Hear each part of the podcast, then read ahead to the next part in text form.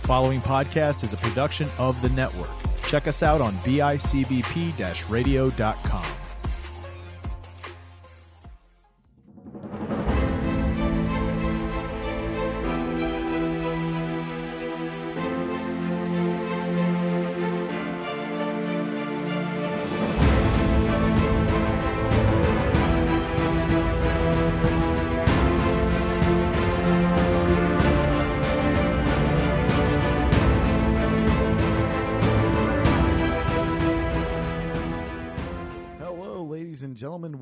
to another edition of Rediscovering the Indies, an independent wrestling history podcast. I am Chris Gello, joined alongside Jonathan Ash. Hello. And uh, we have a really fun episode today to talk about. Uh, um, one of those episodes that might go more than one episode, but uh, we'll, we'll we'll get into that in a little bit here. Uh, but first, before all that, uh, we want to thanks for all the feedback on the Stampede Wrestling, the Bruce Hart Stampede Wrestling episode. Uh, uh, definitely, some people uh, you know brought up the kind of their memories of that, and uh, throughout all the social media, and uh, we were actually getting a lot of buzz still regarding the Dale Gagner episode. Uh, um, so thank you to everybody uh, for uh, kind of creating a buzz on that. Uh, I don't think that episode's ever going to leave us. Ash. like, I, I, I think I think that might be our signature episode, even years down the road. I mean, I'm okay with that as long as it doesn't haunt us. That's, that's good. Th- that is true. Um, we also made uh, we made a certain uh, certain um, big uh, time of a man very upset. So uh, uh, he pretty much sealed the fate that we will not be doing a Windy City Wrestling episode, unfortunately. Oh, boo. But uh, but anyways, other than that, we are uh, we're excited for today's episode. First off, I want to thank everybody uh, who's been listening to the podcast. We keep growing in numbers. Make sure you're following us on Twitter at Twitter RTI Pod, Facebook Rediscovering the Indies, uh, and Instagram Rediscovering Indies. And we've been putting up every day uh, starting uh, about earlier this month. We've been doing on this day in independent wrestling history. So every day you'll have a little fact and a picture, uh, a lot of title changes and stuff like, or matches that kind of meant a lot for the growing history of, of either professional wrestling or that person's career. Um, so got a lot of cool stuff uh, going on uh, there on the social media. So you ready to get into it? Uh, Yeah. all right. So today's episode is XPW. Extreme Professional Wrestling, and uh, it's one of those indie feds that people do know of. Um, a lot of people do know the name. Oh yeah, that fed. Uh, there's a very uh, a viral clip uh, on the internet uh, that even was big part of Dark Side of the Ring that happened at XPW. So Yeah, and I believe uh, Dark Side of the Ring this upcoming season is doing an XPW episode too. So this will be a pretty good companion piece uh, to Yeah. that. Uh, I'm sure they might find out a lot more information than we're presenting today, just for who they're going to be talking to in there. But we'll take a look at uh, we'll take a look at what the dirt sheets had to say on that, and uh maybe a different take, and more of a long form version. All right, so we'll kind of get right into it here. Uh, first, want to talk about the owner of XPW, Rob Black. His background uh, before he opened up XPW, uh, he was never in professional wrestling, uh, uh, but what he was was in the adult film industry, and it's kind of a family lineage. Uh, Rob Black's dad actually was a adult bookstore owner. Um, his uncle was a porn entrepreneur and his cousins were pornographers. And he started out as a porn director in the mid 90s his uh, first porn company was called extreme video um, which eventually developed into present day extreme associates. So here's the thing. People always kind of ragged on him for being extreme after ecw but technically he was extreme before ecw Yeah, extreme with the E too. yeah, with the E. Um, he uh, made an appearance in a documentary uh, uh, called "Sex: The Annabelle Chong Story" as well. and uh, and in uh, 1998 he ended up uh, forming the porn company Extreme Associates with fellow porn directors Tom Byron and Van Damage and porn star Tiffany Mynx and Janet Romano would start to work for him in the same year, first as an actress and then as a director. Uh, he uh, his work often included scenes uh, with uh, with ex- extreme given by other members of the pornography industry, such as adult performers acting as young girls or simulated uh, rape of a disabled person in a wheelchair in 1997. So, very questionable porn, especially for that time. Very pushing the envelope, yeah. Especially in the in the mid '90s when that seemed to be the that was the era of South Park. That was the starting of the Attitude Era. Uh, it, mass media was going that direction too, but he obviously went above and beyond, and maybe way too fast for what uh, the general public was used to. And obviously, that's uh, what we've come to f- find out going through the notes here, too, that the overall porn industry kind of shunned their nose at him and seemed to have felt like he was giving them, like the whole industry, a bad name, which kind of mirrors into what becomes his uh, professional wrestling career. And yeah, I, I think polarizing is the word I, I said to you off off air, and I think that's why a lot of the media and attention that he got was because he was polarizing. He wasn't just a guy that, hey, I did my porn and then didn't comment on it or didn't go over the top with it. Like this was a guy that wanted to make you know, oh, I'm I'm the guy behind the behind this. I'm you know, it's it's not you know, we talk about for years. People the fans didn't know Vince McMahon was the owner of WWF. Yeah. Rob Black let you know day one. he was the owner And he XPW. let you know that you're seeing porn stars in wrestling. Yes. And now let's kind of paint a picture of 1999. It's the Attitude Era. You know, it's the Vince Russo booking, it's the Howard Stern era. You know, you're you're starting to see s- sex being more of a mainstream uh media outlet to attract people, you know, with all these beautiful women and obscenity and vulgarity and it was kind of becoming the norm of the culture. I mean, you had South Park and it just goes on and on and on um, of what was going on. So for Rob Black to think, oh, I can mix the worlds of porn and professional wrestling in 1999 wasn't that far fetched of a concept. Now, doing that five years earlier or five years later or any other time period would probably not work. Work. So if there ever was going to be an XPW, 1999 was the year to do it. Yeah, I can agree with that. Um, and let's get right into it. Uh, this is notes from the Observer. June 20th, 1999. There may be some confusion in the marketplace uh, lawsuit on the horizon with a group calling itself Extreme Pro Wrestling, debuting on July 31st in Reseda, California. Although I guess you can't trademark the word extreme for use in wrestling anymore, as you can ex- as you can trademark the term wrestling for use in wrestling. Uh, that group is going to be more heavily into porn stars, including a Miss Extreme contest among some noted porn stars featuring stars from Extreme Associates, which are involved with the promotion, and Vivid Video, hosted by adult film star Tom Byron. Uh, so right there, you get the get the little links. To, hey, there's a new company coming out, and w- let's go over the first show uh, of XPW. It happened on July 31st, 1999, and it was at the Reseda Country Club. it's you find it odd it's at a country club uh, in Reseda, California, and uh, the small show. Uh, Sybil defeated Homeless Ji- Jimmy. Phenomenal Phil defeated Johnny Webb. Christian Blood defeated Supreme, and then Big Dick Dudley and Damian Steele went to a no contest with Nicole Bass was with Damian Steele as well as Bad Boy Basil was with him.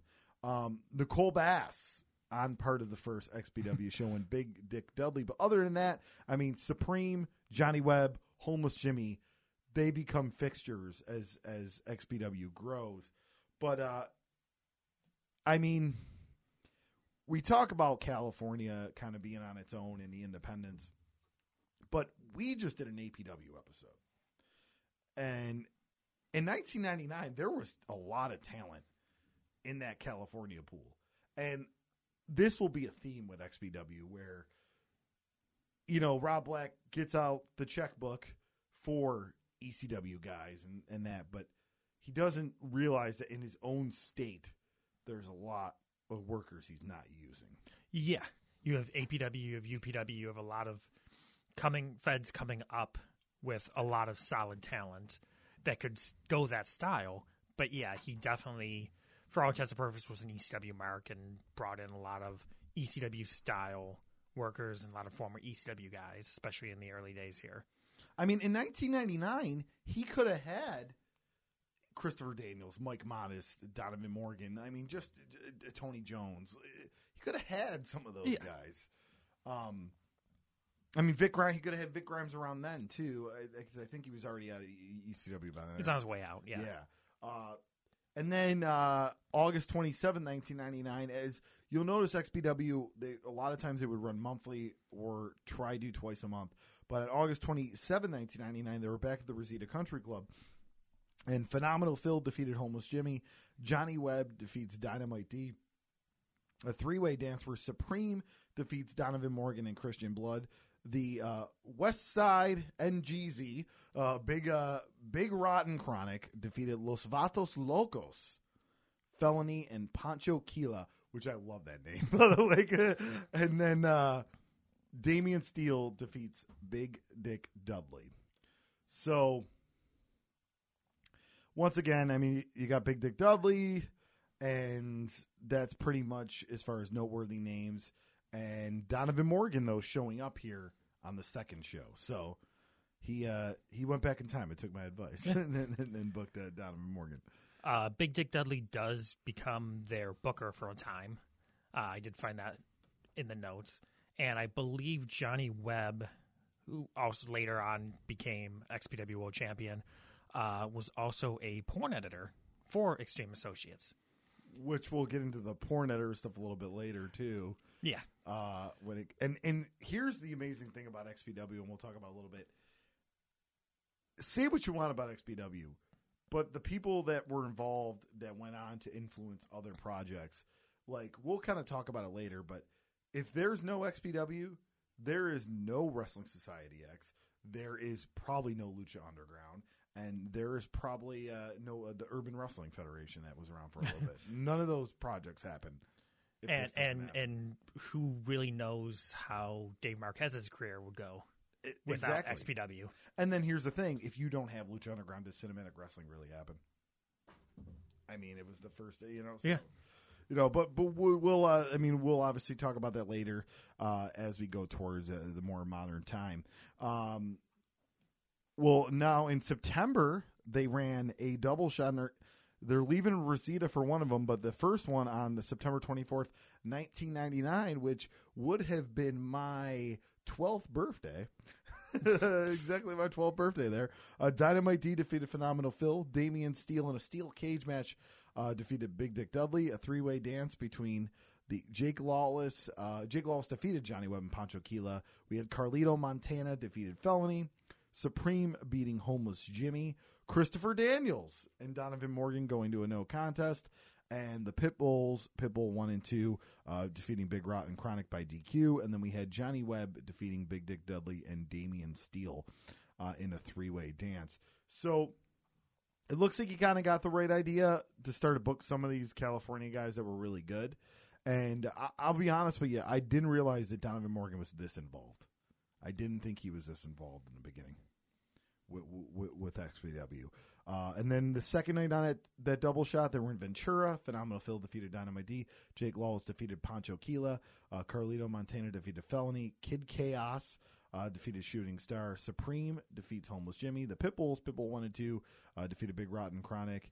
And then uh, you had another three way dance where uh, Big Dick Dudley defeated Damian Steele and Johnny Webb. At the Ventura Fairgrounds. Ventura Fairgrounds, yeah. Um, and uh, we're just kind of because the next Observer note isn't until 2000. Because to kind of go through these results here, uh, just have fun with these. Uh, they then uh, they return to Reseda in October, October 29th, where Kid Chaos defeated Sybil, Phenomenal Phil defeated Homeless Jimmy, Carlito Montana and Pancho Kilo went to a no contest. Another a second no contest between Donovan Morgan and Supreme. A third no contest between the Pitbulls, Big Rot, and Chronic. And then uh, Big Big Dick Dudley defeated Jake Lawless by disqualification. And then you had an XPW World Heavyweight Title uh, Battle Zone Battle Royal where Damian Steele defeats Dynamite D, Felony, Homeless Jimmy, Jake Lawless, John Kronus, Johnny Webb, and Nicole Bass and Phenomenal Phil to win the Battle Royal. Reseda is really the epicenter of indie wrestling during this era and future, going in the short term future here in Southern California. Yeah, I mean, it's, there, there's something about it. I think wonder if people were just such Karate Kid marks that they're like, we, we have to run in Reseda. Um, I've going through. I've seen uh, going through some of the notes, going through some of the videos. I did see some uh, videos of XPW and I believe Epic uh, in a venue that looks very similar to uh, PWG's uh, old venue in Reseda. I couldn't verify that, but that's it I- could match up. I wonder too if the country club had any interest if PWG ever approached them and goes, "Oh, wrestling was here," and they're like, "Oh no, but we had XPW for for a while. We're moving on." That happens more than people probably realize. yeah, like even to this day you go and you go to a venue and ask them hey you pretty you have a pretty big space. Do you ever think about renting it out for wrestling?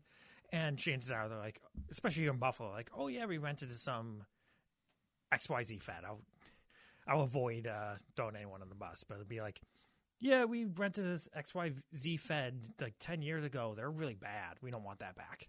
And we and they only brought in 20 people. Yeah. I mean, so like it happens a lot. It ha- happens in everything. Like, like I will approach bars and restaurants for like comedy nights, and they'll be like, "Oh, we tried it once and it was awful," and then I'll do my research. I'm like, "Oh, that's because it was a bunch of old Mike guys." Somehow, It's probably like 15, 20 years ago too. Yeah. like, oh, oh, yeah. You know, it, it- when it comes to bar owners, if something they, they will not, if something didn't work once, they will not try it again. They very rarely do. Um, Uh, we for a local comparison, uh, ESW locally, we would run in Niagara Falls at a uh, at a fire hall. ESW ran this fire hall a few times in the mid 2000s. We didn't run it again until mid 2010s. I want to say like 2015 when we went back there. We got banned from this building for at least 10 years because uh, the infamous Johnny Puma ended up dancing drunk on a table during a bachelor party that was held there, and it cost the Fed the uh, the building for ten years. so it tells you how uh, how weird venues can be with wrestling. yes. Um, so uh, we'll go to November of uh, 1999, and they actually ran two shows a week apart from each other, which I find very interesting. Um, you on the uh, so what it was is it was supposed to be a two night tag tournament a week from each other. Or is it? Or, yeah. The, oh no, I'm sorry. It's a tour. It was XPW's Dismembered in November tour. I'm sorry. uh, tag tag one and tag two. That's what they called it. But it, they were a week apart from each other. That's not a tour. like Two CW did that too. I, like, I guess. you two CW would But run 2CW like would three. ha- we we would run like three shows within a month, and like we'd I feel like there were some double shot weekends in there though. Like Yeah, I mean, one was called the cease and desist tour because WWE sent the promoter cease and desist for advertising DX. So it it fit with the name, but eh, for indie wrestling, a tour can be two to three shows in a in a in a few weeks span. all right, I'll give you that. I'll- I'll give you that. major bands don't have to run consecutive dates. I remember when I was a comedian and we we ended up booking shows. Looking back, that's probably dumb, but we ended up booking uh, shows on the same street in three different bars, all within a time span of a weekend. like a Thursday, Friday, Saturday. All right, that that could be a tour, but it was a tour of Allen Street. but Rolling Stones don't like they when they still tour, they don't they don't do consecutive nights. They're doing once every week. Like that's the, they call that a tour. That counts. Um. So yeah, uh, November twentieth, nineteen ninety nine. Uh, we had Damian Steele defeating Kid Chaos for the XPW World Heavyweight Title. Carlito Montana defeated Dynamite D. Sybil defeats Dallas. Jake Lawless defeating Johnny Webb. Uh, Donovan Morgan uh, defeating Michael Modest. Or sorry, Donovan Morgan, Michael Modest going to a draw. So Michael Modest showing up here. So you know, uh, it it the first show I think they learned, hey, let's use some of these California guys. But I mean, a lot, the thing with a lot of these XPW guys, and I'll finish the card before going to this. Nicole uh, Bass defeated the the the lunatic, Who is the balloon? and then uh, Big Big Rotten Chronic defeated Carlo Carlito Montana and Felony, and Supreme defeats Phenomenal Phil. What a generic! By the way, Phenomenal Phil, like, hey, I'm Phenomenal Phil. What a generic. Uh, name. Lunatic was Messiah All right, So so, I'm that's the first Messiah appearance. under a mask, maybe. Yeah, and and uh, first Messiah appearance. There, I'm Damian Steele because I feel like there is multiple Damian Steels.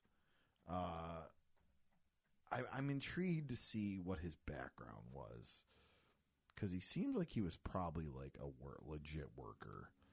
Um, yeah, he is an American musician, comedian, writer, and professional wrestler. But the real deal, uh, Damian Steele. It says he appeared in WWE, WCW, XPW, WWC, and UPW between 1995 and 2007.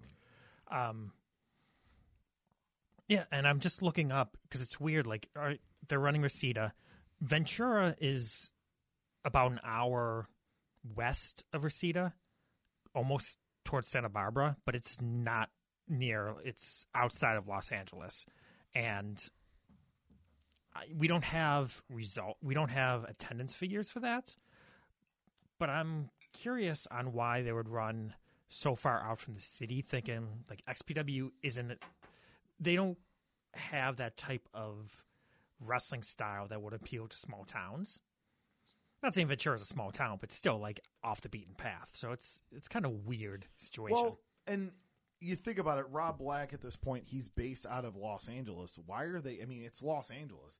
There's always little music venues and stuff like that. Yeah. Like, there's places they could be running these shows. I mean, the show in Ventura is at the Majestic Theater, so maybe he's got some kind of deal and knew someone to hook him up. But yeah, like you're he's based in Hollywood, which isn't that far from Reseda, but he also has yeah he he has all of Los Angeles. Like what's there, thirty million people in Southern California?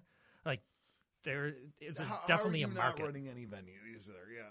Um, on uh, just the the second night of the the t- tour on November twenty seventh, Carlito Montana defeat Dynamite D, Sybil defeat Dallas, uh, Kid Chaos, um, which is a guy I'm going to get into a little bit later, uh, defeated Michael Modest and Phenomenal Phil. Jake Lawless defeats Johnny Webb. Uh, Nicole Bass defeating Felony and the the Lunatic. Uh, you had S- Supreme defeats Donovan Morgan. Uh, Damian Steele defeating John Kron- Kronus, and then uh, Big Rotten Chronic defeating the Pitbulls in a steel cage tag team. Uh, and, and then we'll finish up 1999 where they had three nights. Uh, this, but they ran the 17th, the 18th, and then the 21st. And the 21st they called a house show. so, but uh, on the 17th we had uh, How does indie wrestling do a house show? I don't know, and I'm intrigued to see what the lineup looks. Uh, so uh, on the 17th, we had Messiah defeat Johnny Webb, Supreme defeated Kid Chaos, Jake Lawless defeating Sybil, Donovan Morgan defeating a phenomenal Phil, Carlito Montana and defeating Mike Modest by DQ, Nicole Bass defeats Dynamite D, the XPW World Heavyweight Title, Damian Steele defeating John Kronus, and then the Public Enemy, which this must have been shortly after APA beat him up out of the WWF uh, defeated Big Rotten. Oh, I'm sorry, it was a no contest with Big Rotten Crack. So many no contests. Like is It's a house. If, if it's a house well, show, like you want to this wasn't even a house show, but It, it's all a house show. but what I don't understand is is like I, these guys can't be in their ego saying I'm not putting these guys over. Like like I mean, they could be. I mean they could be, but it's like it's That there's most of you are California locals, and you're and you're working. You're working, and, and listen, there's 60 year old WWE guys now today. no like, disrespect. uh, they're, they're still refusing to put over local guys. I don't mean this in disrespect to the pit bulls or Big Dick Dudley. I'm not trying to, but it's 1999, and they don't have a job on television wrestling. It's probably a reason. You're kind of not in a position, you know. and I'm not saying they did that, but you know. And uh, do I fully believe that the Public Enemy rolled in here and said we're not putting these guys over? Probably. that, that- that- that- probably happened. They, they Um, probably still thought that they had a chance going back to WCW. Yeah.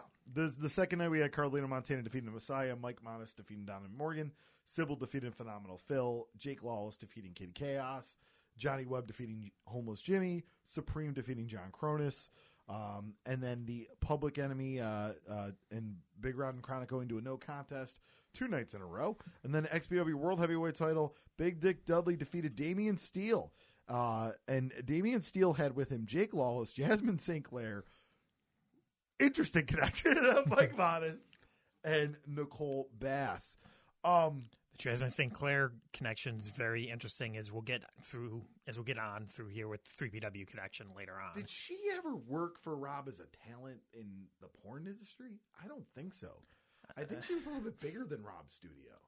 She was always kind of a big timer, like. I'm not going to pretend that I know my porn history. yeah, and, I, But, and, uh, and, and once again, like folks, these episodes are all over the place. Like we're gonna be talking a lot about porn on this. I mean, it's it's just it's part of the story. I mean, I didn't know her name just because like she was She a was a big, big, name. Yeah, She was a big crossover also with like Howard Stern and Opie Anthony, like appearing on other appearing on mainstream mainstream shows. Um, plus, obviously, like her connection with wrestling through the Blue Meanie. yeah. Um, it is kind of weird. But I think in 1999, because she hasn't appeared in ECW yet, right? No, no, I think no, she didn't appear until she was with Blue Meanie.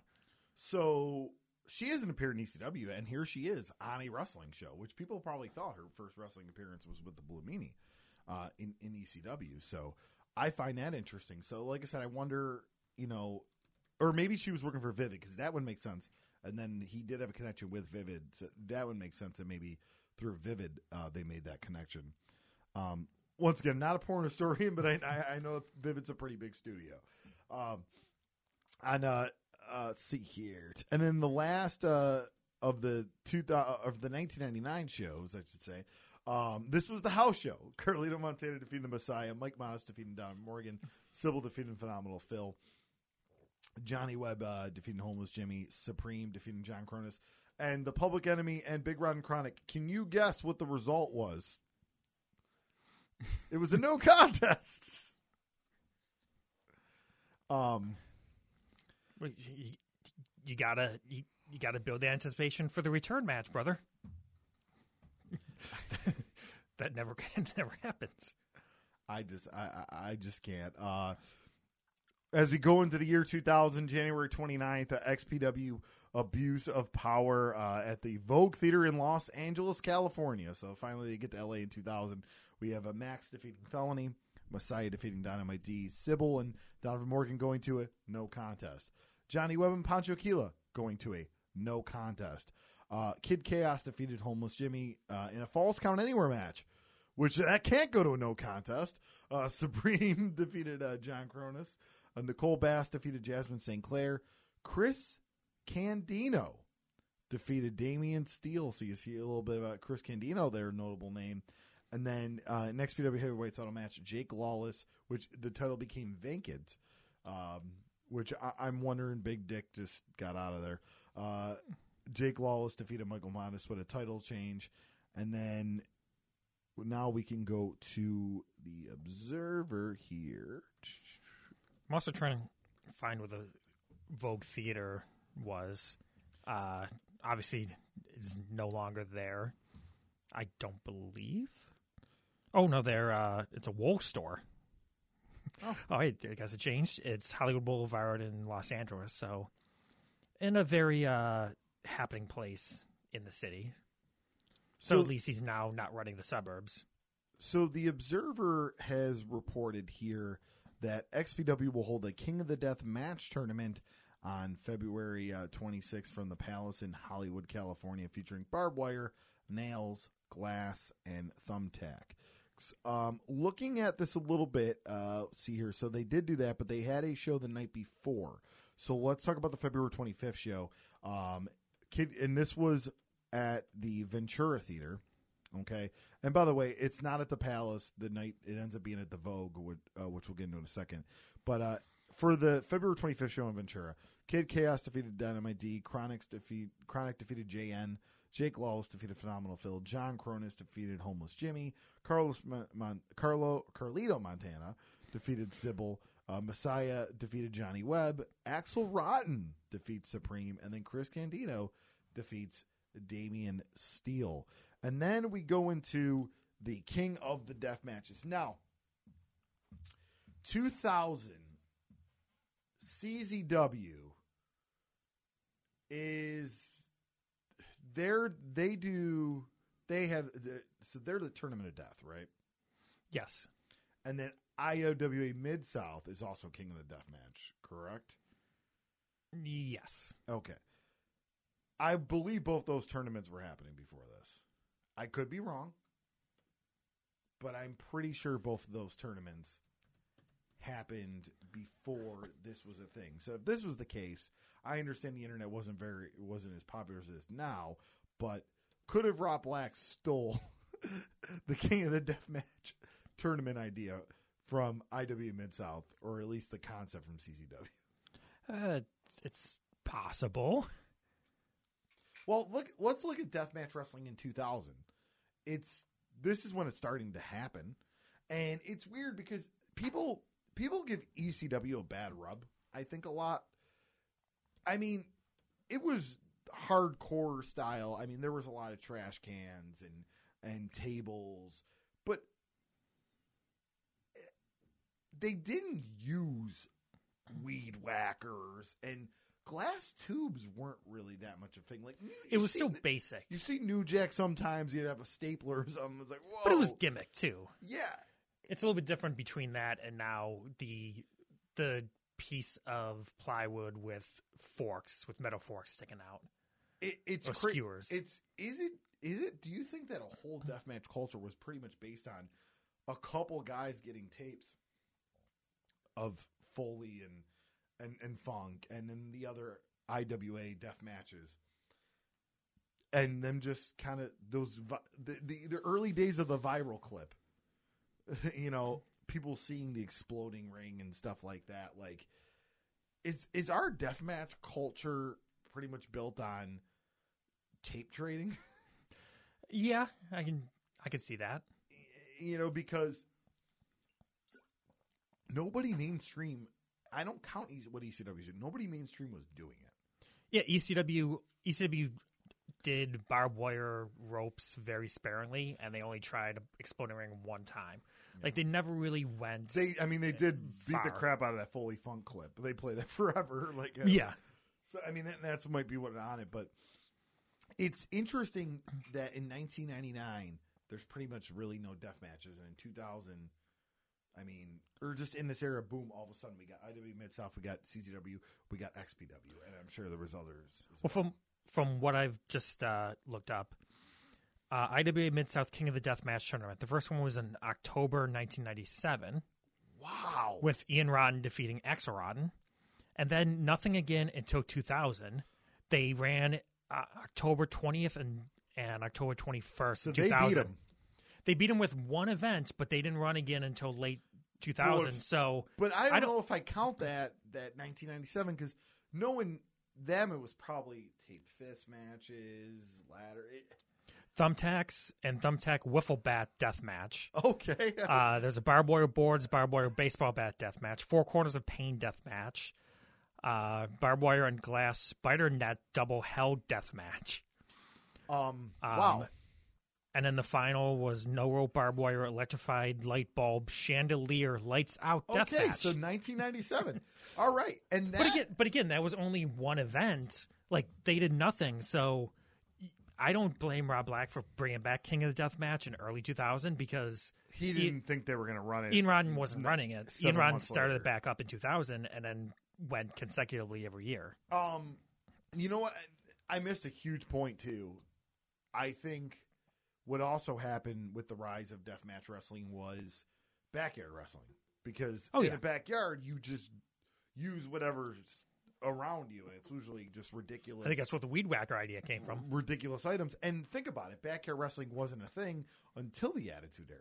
Like you don't really hear a lot or see a lot of people like wrestlers that like got in the 80s or early 90s. I used to backyard wrestle. That wasn't a thing until the 2000s on generation. It actually Now- wasn't. It wasn't a thing until the 2010s. Like we all Yeah. backyarded, but like we all backyarded, especially those of us old enough to backyard in the 90s. Like we all did it, but we were taught as soon as we got in the business, do not admit to that. And Yeah, like, I couldn't talk about forever. Yeah. Now in the 2010s, I think probably 90% of everyone in WWE uh, backyarded at one point. Like, I've pretty much the same across the board in probably AEW and other feds. Like, it's come to be accepted now as, yeah, this is something that kids done, kids did to further their love for the business and then eventually get into the business. Do that. All right, so let's kind of get into the King of the Death Match tournament. In a first round, we had a bed of barbed wire and nails, where Supreme defeated Kid Chaos. You- you- Kevin Kelly nails? no, no, I would have loved that. You just, you- we have nails on this bar. This barbed wire and Kevin Kelly just lay as nails laying down there. How, how much would he take for a booking? Whenever indie worker was named Bob Wire because you know he's out there, it was Bob Wire we we work for enough uh, weird wrestling federations, indie feds. I'm sure I, we can convince one of them to book nails to do I- that. I feel like Nails, for some reason, he's untouchable for everyone. I don't know why. Like, like why is not like some promoter? Just for example, why isn't John Thorne booked Nails? Like, Yeah, why hasn't he popped up in any? Why hasn't he popped up at Spring Break? Or PWS when they were booking crazy Yeah. stuff back in the day. Like, 3PW was booking a lot of weird people, like King of Trios. That would have been perfect. oh, oh, oh man. Oh, try to find just three guys with pri- prisoner gimmicks. Throw Nick Gage in there too. it's okay. Yeah. Um. So uh, the next match it was a thumbtacked barbed wire ladder. So I'm guessing they're wrapping the ladder and then thumbtack. I mean, maybe thumbtacks were Oh, wow. Like maybe thumbtacks were taped on each rung of the ladder, and you had to climb up it. oh, oh, So you had to step in the Oh. thumbtacks to get up. oh.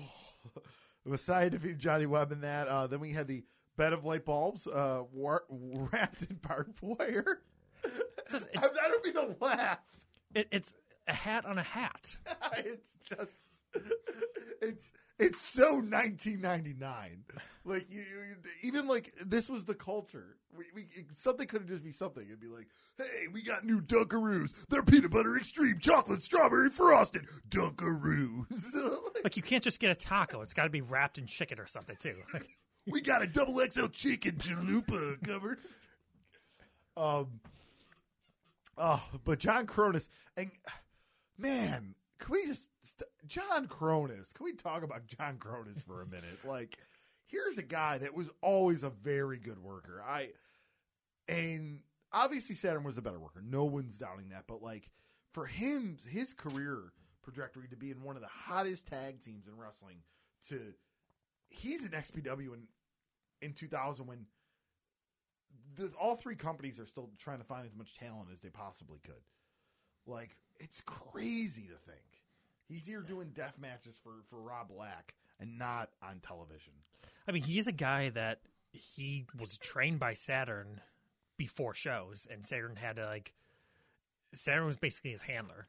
There's been stories of Kronus just not being kind of on the scale, being on the spectrum, and not really there, uh, and just not really like struggling a lot in wrestling. It is a shame that yeah, he did have talent. He did have ability that he didn't really make any farther when him and Saturn broke up. But yeah, here he is just like during a hot era that you would think like the Eliminators were over, like they were huge. He's over here in California doing death matches. It's it's crazy. And you know, people always want to talk about like Eric Bischoff opening the the the the, the uh, checkbook checkbook or that crazy era in WCW where Russo said we got to get younger, so he signed all these guys in developmental deals. Like, like you see here, like, like there was still some talent out there that just nobody was touching. Um, and that's where like a company like WXL probably, if they weren't so mismanaged money wise, had a home for some of these guys. It worked.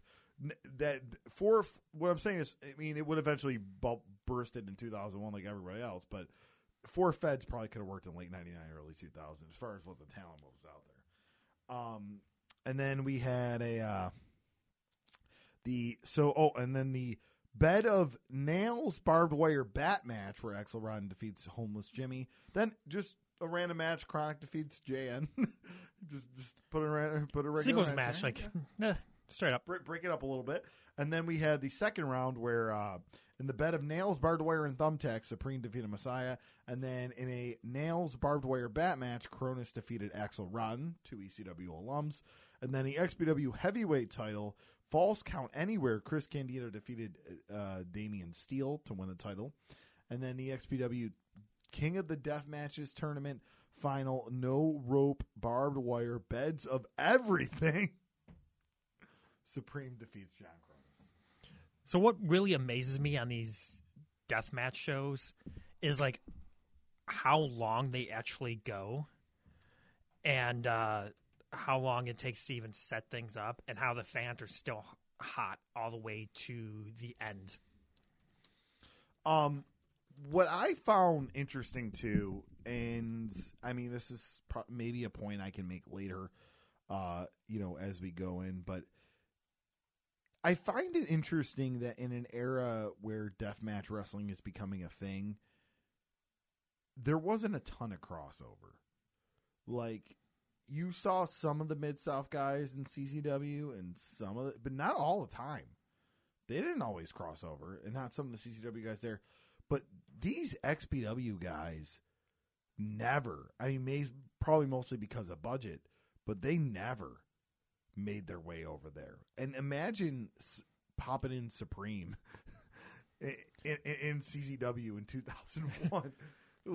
like, I think a lot of it goes into like what we talked about on the APW show where you had California was basically an island unto themselves. You had a lot of guys that would work Southern California, they might go up to work the Bay Area, but that's pretty much it.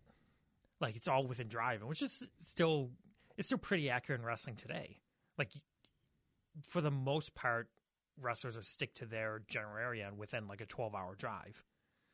So you like you have workers in California now in 2021 pandemic aside, but you have workers in California that are really good, and some of them get out because they pay for a flight and might come out to work GCW or they might work a collective show and they get some buzz off of that. But for the most part, like what happens out there, you can watch a Defy show or a three to one battle show, and it's a lot of different talent that what you would see on a typical on like a limitless show or even freelance or something in the Midwest. So you have these general pockets and not a lot of guys travel back and forth. and it's I mean you see a little bit there is flying talent now on the indies more than it ever was and you see it a little bit with game changer but yeah like I mean if you look like there there is some guys on that west coast that really should be working all over and they just they just aren't unless they fly Yeah, because like- that, that drive's not easy Uh, yeah, and I put over I put over Daniel Makabe a lot. He's a good worker. yep and uh, he's on the West Coast. It's just in Vancouver. It just sucks that he doesn't get over to the, to the East Coast as much. Like he, he'd be a guy to be booked on every WrestleMania weekend show yeah, I think he Like- I think he is booked on the He's this booked- weekend. he- Yeah. he is booked on a couple but I mean just but like he would be all over oh yeah, yeah. like all over every show. Yeah. So, um, so yeah, there you have it. The uh, the first ever XPW King of the Death match. Uh, we got some notes. Uh, from the Observer uh, on March 6, 2000. Uh, Shane Douglas appeared uh, unannounced on the February 26 XPW show in Hollywood, California, and did a 15 minute promo on WCW, in particular on Bill Busch, Hulk Hogan, and Ric Flair. Douglas did a Sam Kinison routine where he pretended to call Busch up on his cell phone, including yelling out Busch's phone number to the live crowd on the mic. Douglas reformed his triple threat group from ECW with Chris Candido and Tammy Sytch, who appeared on the show. Douglas asked how WCW could draw ratings with chunks of fossilized manure like Hogan and Flair. Earlier in the show, Candido dressed up to look like Terry Funk and doing many fun spots won that group's title from Damian Steele. They also had a King of the Death match tournament won by local wrestler Supreme, who beat former ECW wrestler uh, John Kronus in the main event, which was a no rope, barbed wire, thumbtacks, glass, and nail match. Axel Axelrod defeated, uh, debuted, losing the semifinals to Kronus. Reports are that the show had too much blood and wasn't as good as their previous show. Another former ECW wrestler, Mustafa of the Gangsters, worked the undercard, which is not listed on here at all. The XPW website claims that they'll start on KTLA, the WB affiliate in Los Angeles, on March 31st. So a lot to go there. Um, Shane's on contract, isn't he? with WCW. Yes, Uh, because he's on those late 2000 like shows when there were there was there was the time there was a time period there when the Radicals left WCW. Yeah. He was part of that group. They WCW also sent him his release for him to sign, and I believe he never signed it when he found out that the Radicals were making a deal with WWE without him. But he sat home, like he didn't come back until Russo and Bischoff took over. yeah, and I remember because the feud with Kidman and the Viagra. And Yeah. that, yeah. But so like he was definitely under contract. I don't know like if he was getting paid. Let me check uh Mookie's site to see and actually then what and then Candido, he's in EC or WCW not too long after this. I don't think. Know, Candido came over like a month later, not even Yeah. a month later, because I, I was just looking up his uh, results on Cage Match. He was working Thunder at the same time he was working XPW. So he must have uh, had to drop the belt. Uh, yeah. Um, so let me look. I got a bunch of tabs going here. Um, there's a lot, lot of material in the show. Oh, okay. Uh, Shane Douglas con- terminated contract in February 2000. So he wasn't under contract. Uh, March 1st, 2000, here's an internal memo um, from Diana Myers WCW to Brad Siegel, uh, where they negotiated increased contracts for Evan Karagias, Shannon Moore, and Shane Helms, terminated four contracts. Uh, Mark Hildebirth, Hildreth.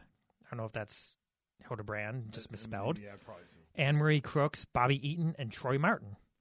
So they did release him in uh, March 1st, 2000. So,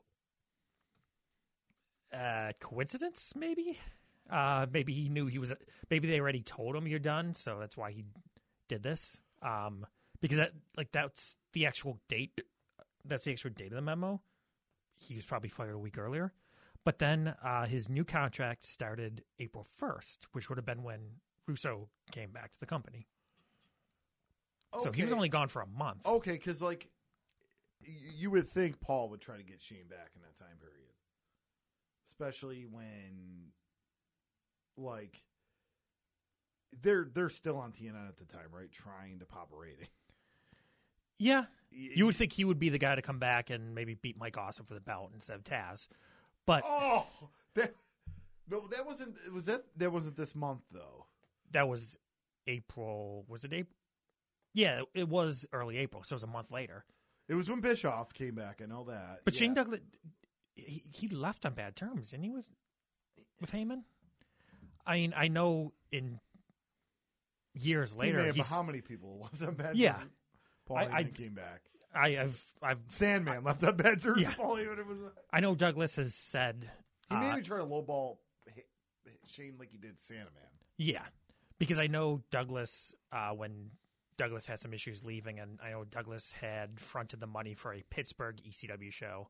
According to according to Shane, he fronted the money for a Pittsburgh show, like tens of thousands of dollars for the venue, for the talent, for like payroll, for the flights, for advertising, with the assumption that he would get reimbursed and never did. So I believe like he was owed tens of thousands of dollars in the bankruptcy. And then, but looking at the, still looking at his contract for WCW, he went uh, in 1999. Now, obviously, it wasn't a full year, but he made 172,000. In 2000, he made 328,000. With his new his new contract he signed in April was for 350,000 a year. So he got a huge raise. So perhaps he knew that he was going to come back. Perhaps by the time he was released, like he just didn't want to go. He didn't want to sign a contract with ECW or go anywhere else, knowing like the door might still be open for me here. I just need something for the time being. I wonder if also too he maybe thought he could still get into the WWE. Like, oh man, those guys, they, they'll remember. They'll try to put me over. Like, I mean, I from what I've heard, like he also, he still tried to get in there in 2001 as a manager, but there wasn't Pr- much Pritchard interest. likes to say that that Shane's how he left in '95 had nothing to do with that. Like, oh no, we, did not have interest in Shane. Shane was never brought up in the conversation. They never brought up Shane. That's bullshit. like, I don't believe that. yeah, I. I Vin, Vince Vince McMahon doesn't watch wrestling, so like he his only memory of a lot of these guys is like when they're around him. So his only memory of Shane Douglas would have been in '95 and him not liking the click and being very vocal Yeah. about it. because he had like in '97 when they did the whole uh, ECW invasion on Raw. Shane Douglas was one of the top guys. Like, why wasn't he involved in that? At I all? never realized that. Yeah. like he even the shows at the arena at the ECW arena when Lawler would come over and like RVD and Sabu were doing their stuff. Like Raven was kind of on his own too as a champion, but Shane Douglas wasn't involved at all. And you would think with his history with WWE, he would have been the perfect candidate for that. Yeah. But nope, he was off doing his own thing. Well, uh, there was a uh, double shot, uh, another tour. Um, this this one's interesting.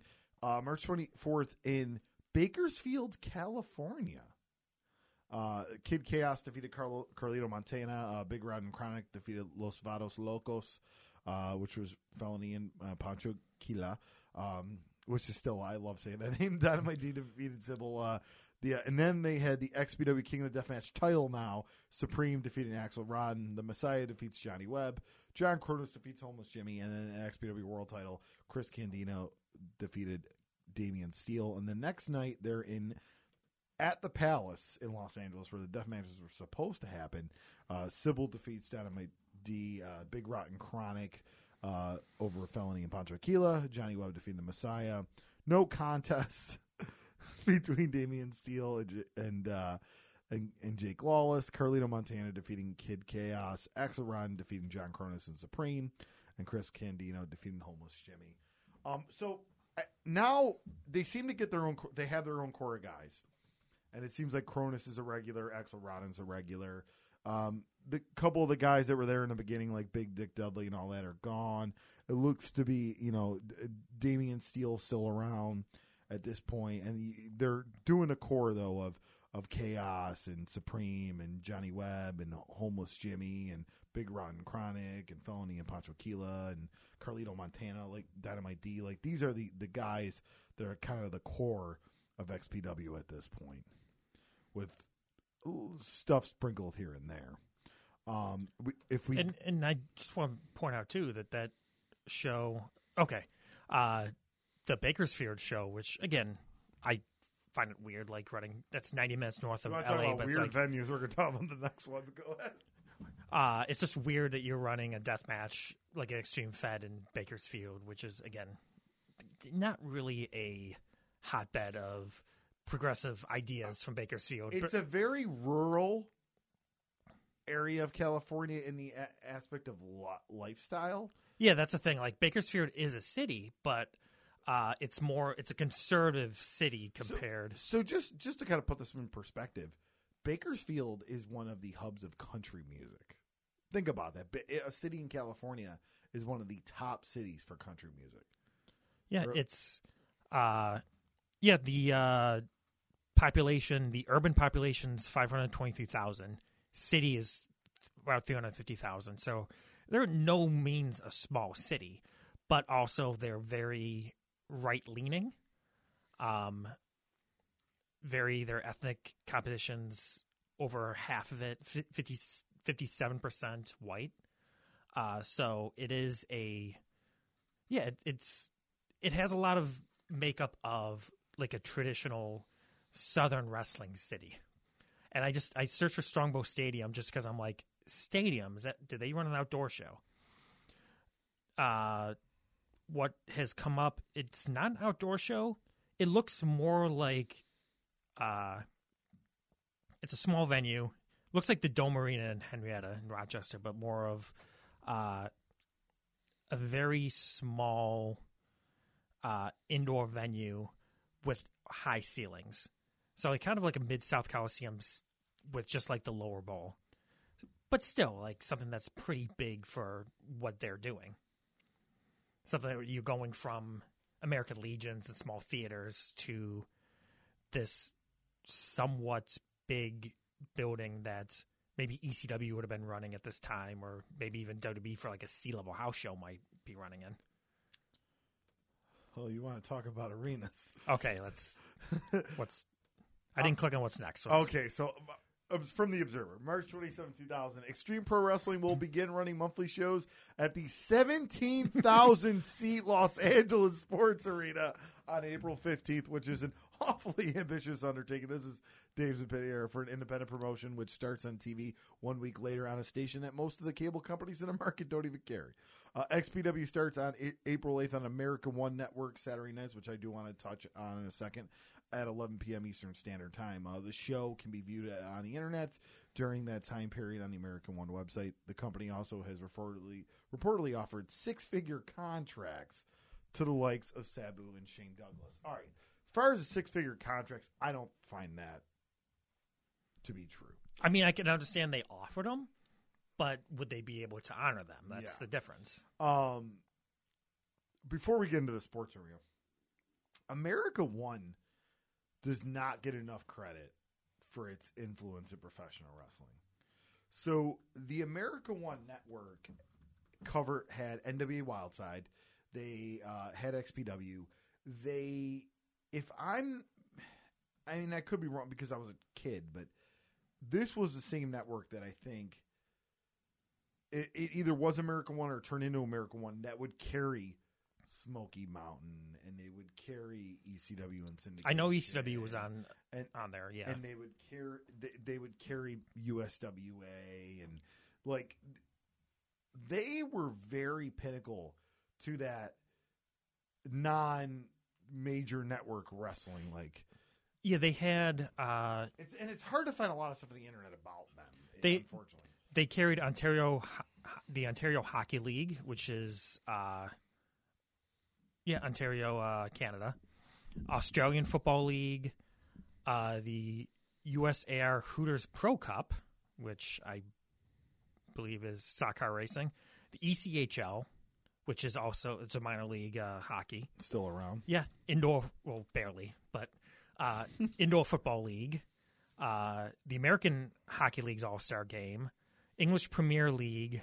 Uh, they aired some rugby. Uh, they also showed some MMA in the '90s. So they were they had the English Premier League when the license wasn't like super crazy to buy the rights were nuts so they were basically ESPN the Ocho. they had a lot of stuff on there. I remember as a kid, they, I really mostly watched them for wrestling, um, and it's awful. It's, it's so hard to find stuff on them now because when you pull in their name, One American News Network pops up. Yeah, that, that's I had an issue Uh, searching for it too, but like but uh, when you, so when I was a kid, and once again, this isn't me looking at facts and everything. So if I, if I have it wrong, I'm sorry. But if I was a kid, I remember it was Channel 67 here in Buffalo, in Buffalo, um, and on a Saturday night, you would get, and this was so cool. On a Saturday night, you would get USWA at eight o'clock. They would show, which I think at this point Smoky Mountain was out of business, but they would still show Smoky Mountain stuff at nine o'clock, and then ten o'clock was the syndicated uh, version of ECW, and that was just the coolest thing in the world to be a kid. And I, I do like I can't really remember. I remember like they would show movies and and maybe like old sitcoms and stuff. Like I think old episodes of The Rock were on there. like, but I, I I don't really remember a lot of the sports stuff because like as a kid I think I like the big sports and then wrestling. So, but I do remember it being. And then I, you know, you I know Wildside had to deal with them, and we talk about XPW. I, like I said, I don't think America One gets enough credit for putting smaller independent wrestling or smaller territorial wrestling in syndication. Oh, I fully agree. You know, so that, that, that's that's that's my high my, my my hill I'm dying on today. America One Network from the '90s, from the '90s deserves. Yeah, make sure America won from the '90s, not one America now. Yeah, America One '90s deserves more credit. Um, no matter what your political belief is, that other network doesn't show wrestling. no, it doesn't. Um, but uh, all right, so So the Los Angeles Sports Arena. yes, wow, wow, was that ambitious, huh? Um, I mean, That's that's kind of Dale Gagner like you're running level. country clubs, you're running small theaters, and you're going to go to the LA Sports Arena. And did he really think that Candido and Sabu like? Listen, I'm a huge Chris Candido fan, and Sabu. I mean, I I love Sabu as a kid. Um, but did we really think that he was that they would draw a seventeen thousand seat house in two thousand? Like even when the, this is the wrestling boom, you are it's starting to really be a one sided hmm. wrestling boom, WWE and everything else, and I mean, I mean, you don't have any like you're not getting Terry Funk on the show, but I don't even know if that would make a difference. Like And and but, Dusty may have been gone at this time. You could have got Dusty, but still, I, but but here's here's the other side of the opinion. I think it might have been a it was ambitious, but it might have worked because in 1999 the Staples Center was built. The Clippers, Yes. the Los Angeles Clippers, were the main tenant of the sports arena. They left for the Staples Center, so the sports arena had pretty much nothing at that time. They had USC basketball, so they yes, but that was that was I think that was it. Like they had nothing uh, else, and like WWE also like WWE and uh, they moved on. They were running Staples Center whenever they came. Actually, no, WWE was in Anaheim they mostly ran Anaheim. in the '90s. They were running Anaheim. Staples Center got built. They they started doing shows there. Uh, so they weren't, and I believe WCW was, was running shows at the Forum. So the sports arena was pretty much empty. He might have been able to get a good deal on rent there. Uh, and even if you get 700 people, the floors, you stick them on the floor, you're not like, you turn the lights off. There's going to be, it's going to be huge and cavernous. But being able to say we're coming from the Los Angeles sports arena, if you're trying to sell a show to networks, to TV stations, and trying to get publicity, saying you're you run in the Los Angeles sports arena, that could be worth that could outweigh the cost of running a place like that. So, I mean, I, I understand. I get that, but I still think that I mean, you you still have to have some type of presence before you run something like that. Oh, I fully agree. I think I, I, think I, just think at this time, I, let's. This is before the ECW invasion, this and that. So, like, no, I does, does the common fan know XPW exists at this time? If they don't read no, Dave, because Keller's weren't- not reporting it. Like, like and they weren't they weren't on TV either. they weren't. You know, they're So, just I- appearing yeah. in America One, like I uh, two days before, the, or they do. You know what I mean? I'm I'm saying running sports arena is a good idea with all the other reasons, but it they weren't at that level to do that. Like ECW could have. Again, more power to them for trying that or at least putting out the rumor about it. But yeah, they could have been in a much better position to be able to run there. Uh, now, next on the notes here before we get to the show, uh, April 10, 2000, uh, with the Observer. Axel Rotten no shit an EWA booking where he was the biggest name on a show in Wakefield, Massachusetts on March 25th and took an XPW booking instead. According to the EWA website, Rotten never called to cancel nor return phone calls or emails when the EWA discovered promotion of him on XPW show the same day. The promotion at- the show crossed uh, Rotten's photo off on the promotional poster, but didn't announce his no show to the fans. Rotten has the, was the group's hardcore champion, and during the show, an unannounced newcomer came out with the belt, saying he found it laying in the back and was defending it and losing it that night. So, um, and clearly, he's Rob Black. Maybe he is paying pretty good, at least the names. And, and not that there's all these giant rumors out there that he wasn't that great of a payer, but like with everything going on. um, and then here here's the point I was making though earlier. It's 2000. All those guys I mentioned are gone. The Morgan, the Modest, the Daniel, like they're gone. So the the best workers of California are no are gone. they're they're no longer part of this. Um, And I do want to say, well, it ties into the next uh, notes, the next uh, mention when they actually do run the sports arena. But uh, during this time, April of 2000, uh, WrestleMania 2000 happens on April 2nd in Anaheim. And if I'm looking at the notes, you know, we we know WWE runs like they're always in the area the next few days. They run WrestleMania 2000 April 2nd. They run the Staples Center April 3rd, and then they're in San Jose on April 4th. So they're in the area about a week and a half before XPW's first show at the Sports Arena. Yeah, and charging WrestleMania level prices. So Yeah. it's hard for that common fan to, you know, what are you going to do? Are you going to spend your money on the stuff that's doing bonkers ratings right now, or oh, the XPW guys? You know, Yeah. you only have so much money to go around. Um, so April sixteenth, two thousand, XPW, and and then there was four was the name of the show at the LA Sports Arena. Four matches. Uh, we had a false count anywhere where John Kronus defeated Homeless Jimmy. Uh, Steel Cage where Johnny Webb defeated the Messiah. Uh, bed of nails, bed of barbed wire, and broken light tubes were Supreme uh, defeated Axel Rotten. And in an XPW World Heavyweight Title three way dance, Chris Candido defeated Sabu and Shane Douglas. Um, Where did the False Carnivore match go in such a big venue? You fought all around that. the crazy thing about it is, is they run the LA Sports Arena again. and We'll get into this. But but so- why not run the Olympic Auditorium? like, Or okay, or okay, listen, like if you make a decision like this and you're running a, a sports arena like this, you have to know your market.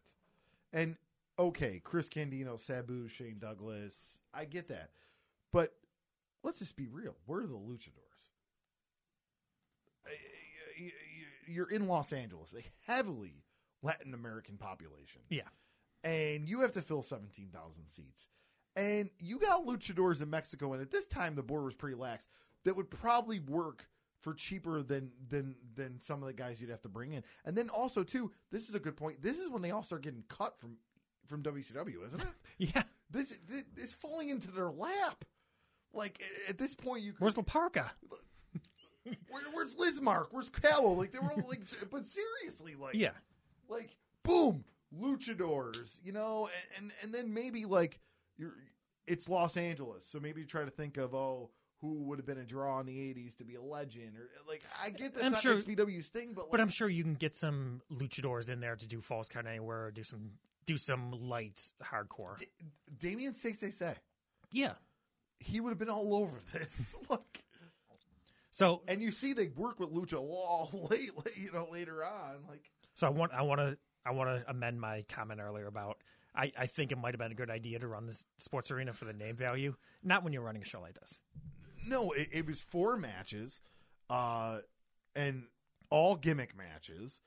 like I said, you, you need to break up the the monotony and Rob Black seems to be that he was just banking on wrestling's hot. So how could this go wrong? That- right? But the problem is is when he really gets going, like people people like to put the attitude era in this oh man the wrestling was the business was amazing for for from 1996 to 2002 and was it really or did or, or or did it really get bad in 2000 now I, I'm I'm not sitting here with facts and charts. I'm sure you might have the, have some stuff on top of your head, but think about it. In 2000, WCW loses 60 million dollars. ECW is in financial peril and loses its television deal. Yeah, WWE is doing all time amazing numbers. They they get a new TV deal with with with uh, you know TNN and all that. That's great. But is that is the wrestling business good when one promotion's doing great numbers and everybody else is going out of business or I mean- about to? I mean, W ECW had their best drawing year was 2000.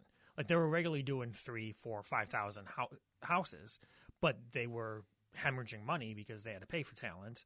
WCW did some really good houses in 2000, like Aust- Australia tour in uh, late 2000 was selling out buildings. So there were there's some good, like some glimmers of hope there. But yeah, like if you look at financials, it really wasn't good. And I want and I want to say like the Observer lists more matches than what Cage Match lists. Okay, okay. So, So, I was about like- to say only four matches. So like yeah, um, Cage Match does list a few uh, luchadors on there. So All feel right, a little so, bit okay, better. okay. So, so I take my comments back, and I'm gonna go into I'm gonna get into the the observer notes. Like I skimmed through the observer notes, but like I'm looking at the cage match, and I'm like, really, only four matches? Yeah, I'm I'm surprised that Cage Match only lists four when Um, uh, results from the Observer list more on there. because I'm like, where are the luchadors? You're running seventeen thousand. Like, um, I mean, looking at it though, they they didn't use any notable luchadors. Those could have been guys in masks. like, so yeah, no, they didn't. I'm still sticking to my point. They Yeah. didn't book notable luchadors. I mean, still drew 1200, so I'll give I mean, that. where's Latin Lover? Oh, he would have been perfect for Yeah, show. Latin Lover. Where's Hector Garza? Yeah, seriously. Where's Oh. Mil Mascaras? Where's the Metal Maniac? Or heavy metal, whatever. I. Never, not the uh, metal. Where is the Metal Man? Like, him and Snook, him versus Snuka uh, would have been a perfect main event for this. I just confused heavy metal and the metal. Man. Heavy Metal Maniac. That's All right, if there's a promoter out there, I hope heavy metal's still alive when I make this comment. But can we book heavy metal and the metal maniac? where, where is the metal? Maniac? I think they're working Jersey at this point. They're, I'm- I'm sure Metal Maniac- yeah. I'm, or Woodbridge. I'm sure Metal Maniac is still working like Gino Crusoe's feds. Like Oh. he's still he's still yeah, no, he's he's definitely out there. Um, all right, so go to the Observer notes. I told you guys this show is going to be off the rails on uh, April 17, 2000.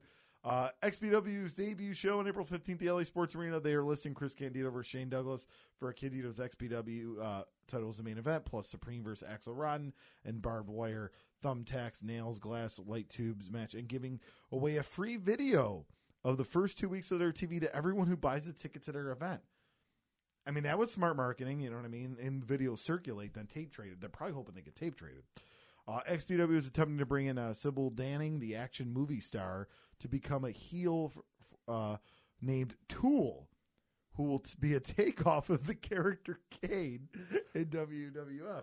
Uh, Rob Black, a no- noted porn star, owns the company, responded to the ECW lawsuit threats by cutting a wrestling promo, which is now becoming standard operating procedure, on the internet claiming he was going to introduce a new character called Gay Lee Dangerously with a hat, a ponytail, a cell phone, and a vibrator as his gimmicks, who will cut promos from sets made out of to be the gay adult video stores. it was that era. So I understand why Paul I mean, that- that's- sued that's- him because that's what Paul did. That's a Bruce Hart gimmick right there. Um, yes, and I, I understand ECW suing them because hey, I'm Extreme Championship Wrestling. You're Extreme Pro Wrestling. Like I, I, I understand where Paul was coming from, and we now know as years gone by, it wasn't just WCW. I mean, Kris Zellner brings up in between the sheets.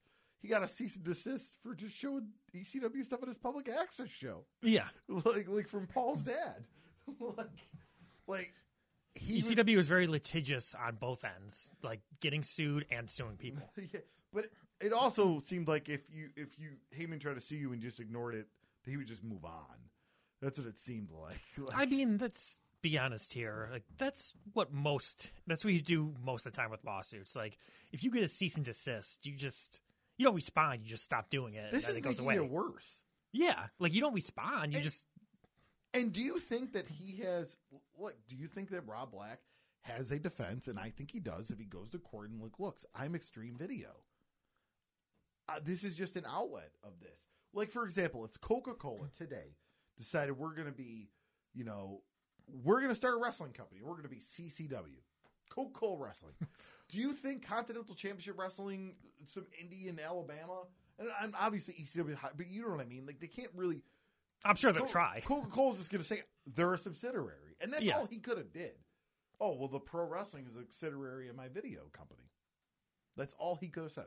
Yeah, you could just let the lawyers handle it because even still, like back in that day, the internet wasn't as prevalent as it is now. Like the like, ECW suing them wouldn't have even gotten out there unless Rob Black made it public. But I think I feel like that, along with like as we go through the history of how Rob Black eh, Rob Black is, I think he just wanted to make a big deal about that and portray himself as we're the underdog getting beat up by the big dogs, which is kind of ironic when you consider ECW is now like corporate, and they're they want fans to believe ECW is that corporate machine that's going after the the, the small little guy. Um, yeah, and then and then this is the this is the era of the authority figure. So like he wants to now be the authority figure and show you know on shows and all that. Um, let's talk about Sybil Danning for a minute.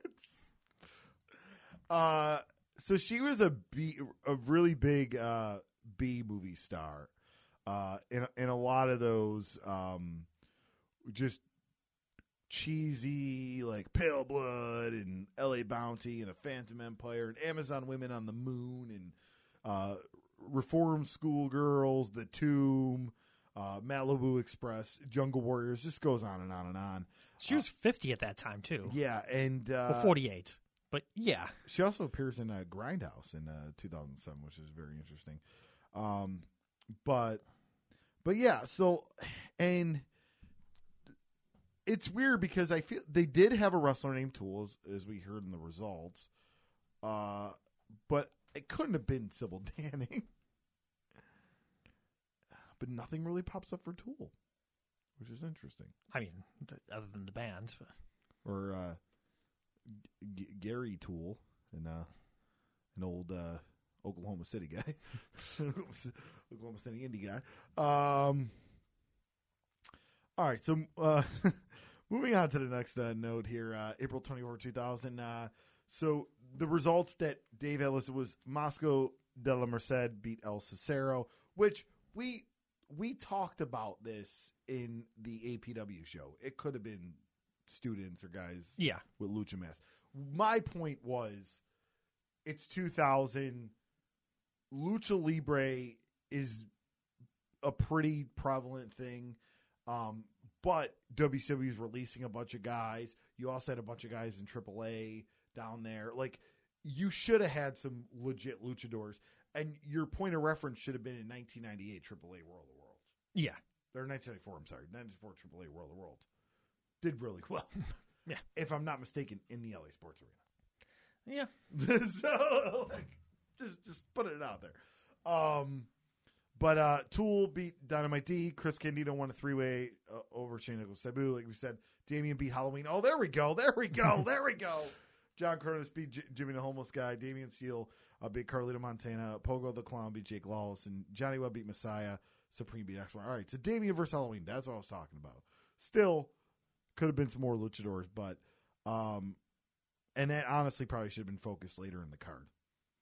Um, Because if someone's just there for the lucha match, you should probably put the lucha match on right before the main event. Uh, XPW ran its debut show at the LA Sports Arena April 15th for an estimated 1,200 fans for what was advertised as a Candido versus Douglas main event. Douglas, Again, for for an indie fed, that's still pretty good. yes, but in a 17,000 seat arena, it just looks ridiculous. You know, we were we were talking off air in, in, in a group chat the other day about the NWA Phillips Arena show, which we're going to talk about when our one year anniversary comes around. Comes around. If you see video from that, it's a very similar experience. They drew twenty five hundred. Like at least they're smart enough to turn the lights off, so like you really didn't see. but you can still tell. Well, yeah, because like in arenas, when you turn the lights, when you turn the lights down, they're still emergency exit signs, and there's still like the lights on the the floor for like if you're so like if you go into an arena and you're up in like the 200 300 level, there's still like uh lights on the floor leading up to so you don't trip when the lights are off. And those lights are still on, so you can kind of still see a little bit uh during crowd shots so you could see the place is empty, but just the fact of like Phillips Arena, twenty five hundred people, very impressive. But still, like probably the smallest wrestling crowd ever in that building. Let's see here. And all right, so see, so uh, they advertised Canadian Douglas main event. Douglas did an interview inter- uh, ripping on WWF, WCW, and Flair. The fans were chanting "You sold out" at him because he signed with WCW. Douglas then called the company owner Rob Black's wife a porno whore and sla- the, not my words folks and uh, slapped her and when black came out douglas hit him with a chain.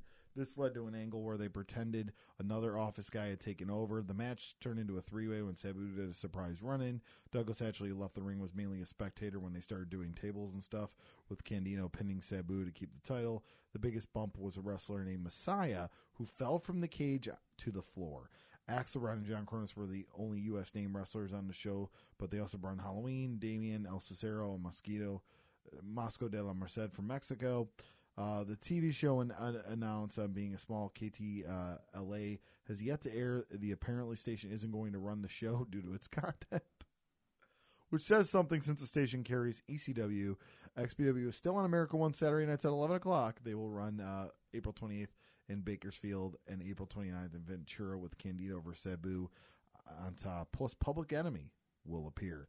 Um, XPW Wrestling was announced uh, announced for, for the show on April 15th at the LA Sports Arena that Heyman's legal maneuverings has blocked Sabu from appearing on the show the day before, except they used him anyway as the unannounced surprise as he showed up during the Candido versus Douglas XPW title match, which turned into a three way dance with Candido pinning Sabu. Uh, the word is given us that wink wink Sabu was able to do the show because he wasn't getting paid.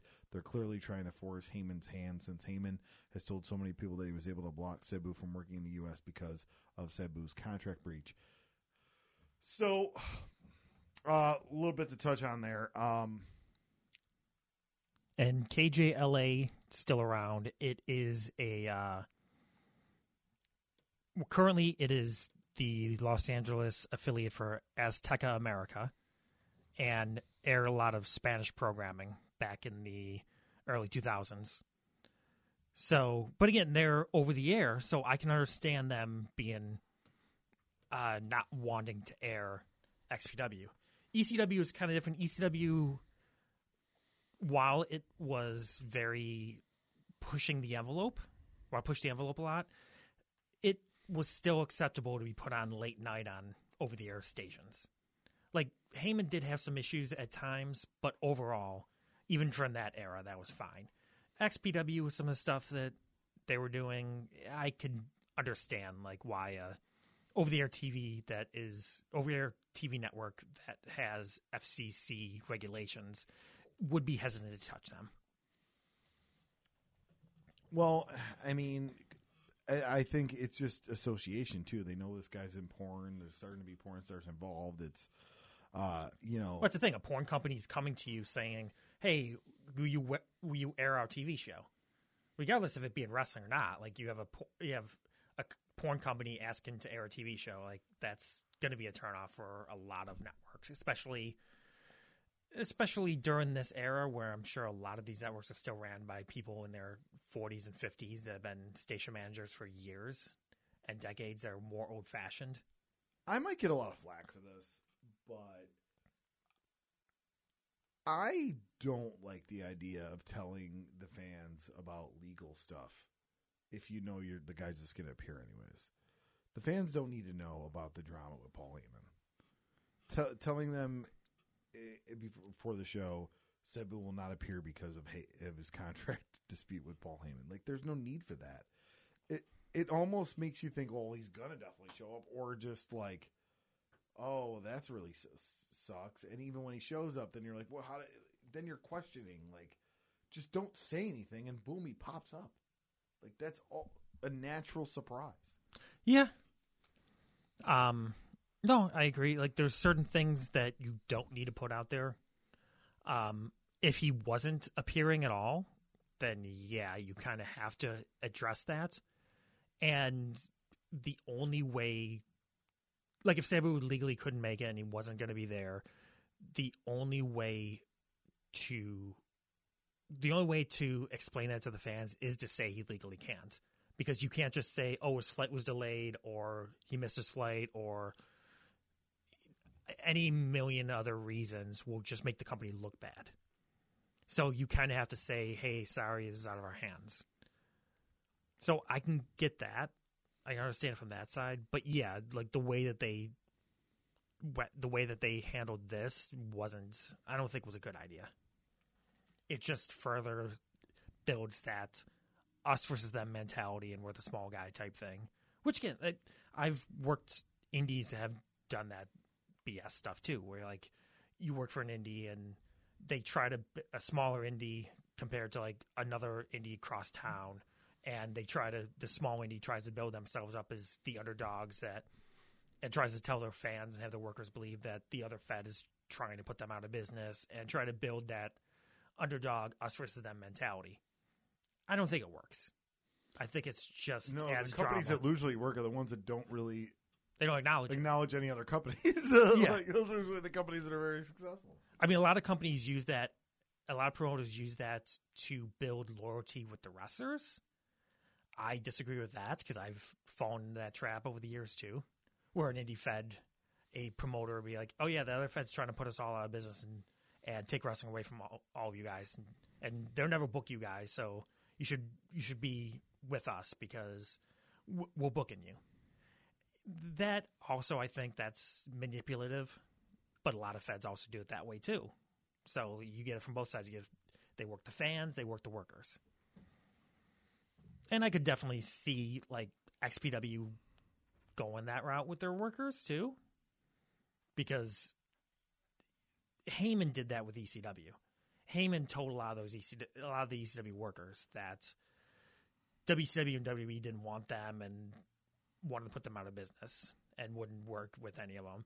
Like Tommy Dreamer has said similar similar things over the years too of how Heyman lied to him about WWE wanting him. So like it definitely like as a as a promoter, it's definitely something that it's definitely something that promoters will do and it's just it's not right, but it was prevalent in this area. You know, and the Sabu thing, um, definitely, you know, like you said, we- we're huge fans and kind of inspired some of this of uh, Between the Sheets. They they they've done a lot of stuff on Sabu, and especially on their Patreon episodes, and a lot of things they talk about, especially in this era. When, when, when it with Sabu, uh, mostly on the TNN show they did, what East Urban TNN show is like Paul was trying to block him from going to WCW, but then just he couldn't make it look like it was just him trying to block him from WCW. He was trying to because then it'd be like, oh well, you're just trying to block me from making more money and have a livelihood. Oh, I'm Yeah, trying to could've block you from working ever in the United States because it's a breach of contract. Yeah, that could have been more of a Sabu could have had a lawsuit against him if he just blocked him just from WCW. And that's why But, we see him uh, in Stampede so much. Yeah. I mean, and then I- we had the XPW Stampede relationship. I mean, Sabu, Sabu's known to have done bad business. Like even in the 2010s, he's done bad business. Um, it's kind of a shame that we probably won't do a Detroit big time wrestling uh, show anytime soon, just out of respect for Ed Farhat, who recently passed away. But there's a lot of Dale Gagner, Bruce Hart type stuff goes on there, and a lot of stuff with the Sheik and Sabu. A lot of carniness going on, and and yeah, Sabu does make a lot of bad choices with his career, and like with the way his contract is, with the way he's no showed promotions. So like I really don't have too much sympathy for him in this like on for this situation here. But that's just how he is. So, um, I don't mean to go a little off track here, but in look, I think I, I see where you're talking about the ECW stuff with Rob Black as far as him trying to be part of it. I found it on Kevin Kleinrock's Wikipedia. So, uh, and and uh, we'll, I'm going to talk a little bit later about Kevin Kleinrock, Dave Marquez, and Ryan Katz, and just how really Rob Black put three brilliant guys into the business. but uh, um, in the porn business too. yeah, yes. Uh, but so what's interesting here is is that um, it it says that Black had been negotiations with Paul Heyman and Extreme Championship Wrestling to co-promote West Coast shows and distribute ECW DVDs in Brazil, where Black co-owned the distribution company. Uh, he called McMillan and requested a meeting to uh, uh, discuss the LA wrestling scene. As a result, uh, LA Wrestling folded. McMillan, Hernandez, and Kleinrock worked with Black to form a new wrestling company, XPW. So, so there you go. Um, just to kind of backtrack a little bit. They were gonna. He was gonna distribute and basically help promote shows for Heyman in LA, and then it looks like Kleinrock and other guys convince him to start his own company, and then they push him out. It's probably for the best. I don't know if Heyman would have worked with him, knowing everything we've heard about Heyman. Like it probably would have been a clash of styles. Hundred percent. And, and I mean, I guess you know we'll talk about it here. Kevin Kleinrock, if that name sounds familiar, Wrestling Society X, and then now he's actually uh, uh, runs a, a, lucha lucha libre business called the Masked Republic. Uh, they produce pay per views under Viva La Lucha live shows, mul- mul- multiple clothing lines. I think they do a, a, subscription box too. Have the Lucha Loot. They're behind the Lucha Loot, um, and then also an English uh, Lucha Libre uh, fan scene. But uh, you know, to this day, we put up the Wrestling Society X thing on the Independent Wrestling is. We got a lot of buzz on that. Like people love, people miss uh, uh, Wrestling Society X, um, and that that you know, and then he was really part of like Big Vision Entertainment. I think they were the ones behind like, or the hundred one reasons not to be a pro wrestler. They interview like China and Konnan and stuff. Yeah, they've they've been around. Uh, yeah, they've definitely been around. Um, and then Kleinrock was also a producer of the Urban Wrestling Federation. He was a co co producer in that with Steve Carroll from from uh, ECW. Uh, From Stonecutters production, I think. Yep, yep. Yeah. From, from, from Stonecutter. Uh, um, Stonecutter Media Stonecutter Media. Uh, also the, behind Women in Wrestling. behind C- a lot of CCW stuff recently. Yeah, Uh, yeah. still in the business. Yeah, that's still still in the business. People never get out of wrestling. No, they, they they never do. And then so Kevin Kleinrock was heavily involved, and then uh, David Marquez, which you know David Marquez most recently he's behind the Championship Wrestling from, and it was just Hollywood, but now it's uh, he's doing it from Louisiana, From Memphis, Arizona, yeah. Arizona. Like there's about four different shows. I mean, He's Marquez goes on. Well, got in the local TV right now. Yeah, Dave Marquez goes farther than that. He was an NWA affiliate from the '90s and the 2000s. He worked. Uh, He was just on NWA before they just rebooted it again. yeah, he was NWA Powers uh, announcer. He, um, I believe, he was like the NWA liaison to TNA during that time. he was. I mean, he's worked for almost everybody. Yeah, Like, I, like he had a loose association with WWE. Like he was on speaking terms with them for a while too. Like he's been around. I think he had a lot of good relationships with movie studios too. I think he's the one that made a lot of those. You, you've seen a lot of TV shows and a lot of like there's a lot of LA indie workers and stuff. Yeah. I think he makes that connection for a lot of them. But Marquez brought up in, in, in an interview with the uh, Alliance uh, podcast, which uh, shout out to them. They shared our stuff a lot when we did the NWA episode. Uh, um, great, great podcast. Check them out. But with the Alliance, it's they talk about NWA stuff, and they interview Marquez and they brought up XPW, and he said that. So if if you want to get paid for editing and producing wrestling, you had to edit and produce porn. So Rob Black's pretty much like, oh, well, I need to get all my work done. It was never just I was all in on wrestling, and then now I have other people run the porn business. He merged them all, and that might have been one of the biggest. Yeah, basically, you yeah you go basically you go to work for XPW and like yeah I want to I can edit uh, wrestling videos. That's not a full time job. You also have to do his other position his other jobs too there too. So it yeah it was one and the same. And as far as Ryan Katz, I'm gonna wait to that when when he starts popping up on shows, GQ money, and then we'll we'll we'll we'll, we'll talk more about Ryan Katz, which might be the most successful. uh, which you may that that name may not come out to you, but he might be the most successful Rob Black uh, protege, I guess you could say. Yeah. So, but but that's the thing. People give Rob Black a lot of crap, and I get it. I, I'm not here defending Rob Black. I understand, but you don't hear about all these great proteges of Dale Gagner or even Roland Alexander. Like we talk, I mean, Mike Modest, this and that, but like the influence that Marquez, Kleinrock, and Katz, you know, Where they went on after this, yeah. over in the last 20 years of wrestling, it's pretty, pretty, pretty in, like influential. And, and, and, and that's one thing I think Rob Black maybe doesn't get credit for that he was kind of a breeding ground for that. You know, this lax kind of like crazy environment might have helped guys kind of, you know, be themselves and think what they could do in the future. Yeah. Um, anyways, back to the results there. Uh, uh, we April 28th, we got a house show in Ventura, California, where Tool defeated Dynamite D. Uh, Big Rotten Chronic defeated Kid Chaos and Steve Rizzono. Uh, Pogo the Clown defeated Homeless Jimmy. Damian Steele defeats Carlo Montana. Messiah defeats Johnny Webb. Public Enemy defeated Axel Rotten and Supreme. And Sabu defeated John Kronus on the house show. And hey, at least he didn't book a doink, right? and, then, then in the XPW heavyweight title uh, tournament at the Strongbow Stadium, your favorite place in Bakersfield, California. They uh, it was uh, f- first round matches where Messiah defeated Johnny Webb. Damian Steele defeated Carlito Montana. Sabu defeated John Kronus. Axelrod and Homeless Jimmy went to a no contest. And then uh, Tool defeated Dynamite D. And then in the second round, Sabu defeated Damian Steele. Then you had Pogo the Clown defeating Jake Lawless. And then they had a tag team three way dance where Public Enemy uh, defeated Kid Chaos and Steve Rizzono and Big Rotten Chronic. And then in the main event for the title, because it looks like at this point, uh, Candido, uh, you know, left left. so Sa- Sabu defeats the Messiah to be the XPW heavyweight champion. Well, guess like we said earlier, he was already working uh, for he was ready in WCW at that point, so he was doing a f- he was doing some XPW shows, but he, I could see that being him telling Rob Black, "Hey, I've I'll finish up my dates. You should take the belt off me," and probably never did, and probably just thought like Candido will still show up as long as I keep advertising him because I'm paying him.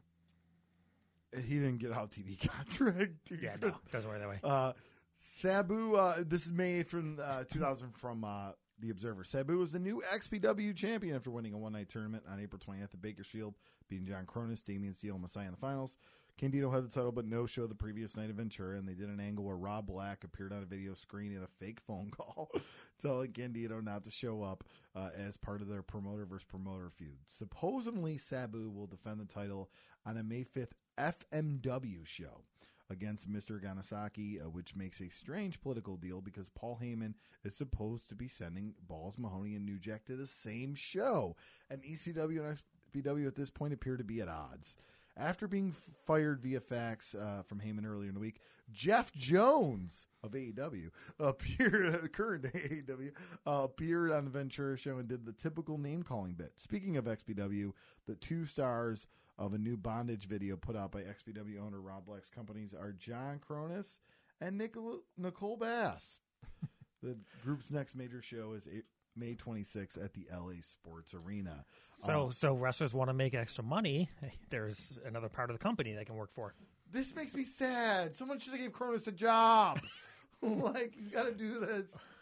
Kronus should have been working for a contracted company in 2000. He, he was. It was a contracted porn company. Where was Herb Abrams? It was oh, he was already gone by 2000. Herb Abrams could have had a TV, could have gave him a deal.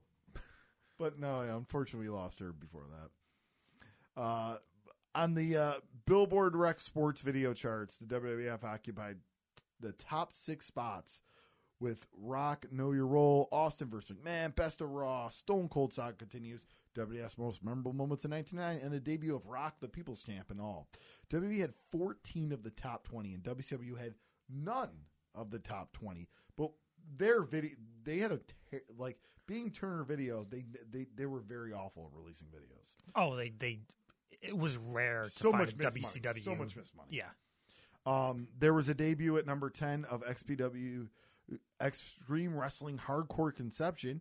It's damn impressive to put a video that ranked higher than any WCW video has in months, let alone higher than on the charts than Wrestling with Shadows, and all but one or two WCW videos have ever done uh, none lately.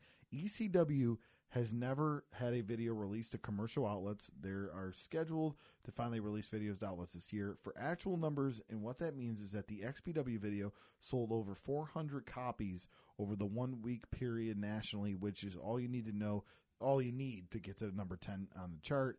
The number one video of the week, virtually always the WF video via the Rock in Austin, usually sells about 5,000 units.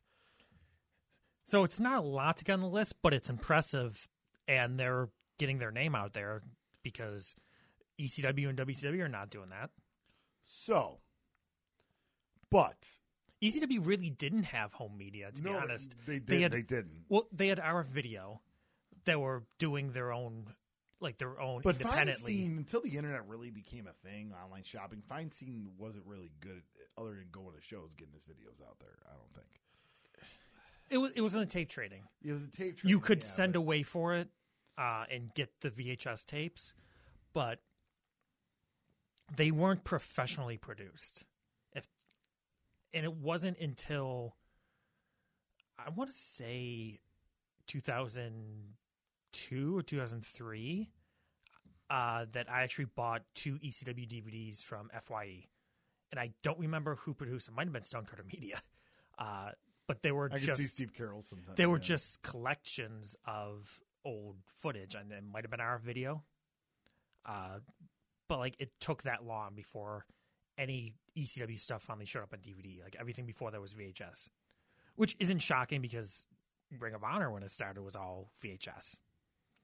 So like they're still definitely behind the times and just doing bare bones uh, tape trading at that point for ECW. And here's XPW release a commercial video, which again, RF Video that's tape trading that's independent. XPW is obviously I don't know if they're an FYE, but they're definitely they're definitely selling the tapes in stores. So here's here's where this is impressive, and I'm not crapping on it by no means, right? But how many people that are at a young age at this point are buying that thinking it might be ECW? a lot. Like I don't I don't doubt that a majority of fans saw that. And I think it was Bixen's was- who said that the XPW logo is very tiny and it's like extreme wrestling. Yeah. But at the same time, backyard wrestling was taken out. Like backyard wrestling videos Yeah. were being sold too. So like those were getting press. So I I can see I can buy that a a good amount of people thought there was ECW that they were buying, but I could also see other people seeing uh, advertising of getting hit with light tubes, maybe a picture of that on the cover, on the back cover. That could also sell too. But there's definitely confusion in the marketplace. Uh, on May 22nd, 2000, uh, Observer reports here uh, that Sabu worked for on May 12th for Haslam, New Jersey, for NWA New Jersey. Dennis Carlos was fed, beating Ace Starling. After the match, Candido and Tammy Sytch attacked him to set up a match over the summer between the two. What is Candido doing in Keansburg, New Jersey, over the XPW title? Okay. uh, Raw on uh, May 15th in Cleveland. Why is he still work? He's been with WCW for two months. Like, why is he? Um, Raw on May 15th uh, at Cleveland also show until the last half hour. The main event had that annoying overdone 1997 Survivor Series finish, but I'm guessing they needed to do it because they're going to tease again as the finish of the Judgment Day match. By the way, in a clever move, if you click on judgmentday.com, it takes you to the XPW website. So I wonder if they were just every time they were just trying to look at all the WWE paper and view names and trying to like. I mean, cyber squatting was a very young business at that point, but I know ECW was doing that uh, too. Like a lot of companies were trying to do that and buying up, like buying up Pepsi.com and uh, like DietPepsi.com and just finding. Hoping that the companies things. would just want the websites and just pay you for them. Yeah. That's Well, it, you buy it with the hopes of uh of fans going to the wrong site, like misspelling something and going to the wrong site. But the ultimate goal is to get the company to to just pay you ten grand just to buy the website and go away. Like to buy a website, it's ten dollars a year. Like that's nothing. So that's why cyber squatting is such a big business. Even to this day, it's still a huge business. Um, so we'll go to the results of the next uh, two uh, XPW shows. May 26, 2009 at the LA Sports Arena. Uh, Mexico's Most Wanted, Damien Cesare on, on Halloween defeated El Cicero at Mosco de la Merced. Uh, Pogo the Clown defeats Dynamite D. Carlito Montana defeated Jake Lawless. A two on one handicap where Tool beat Los Vatos Locos. Uh, Steve Rizzono defeated Kid Chaos.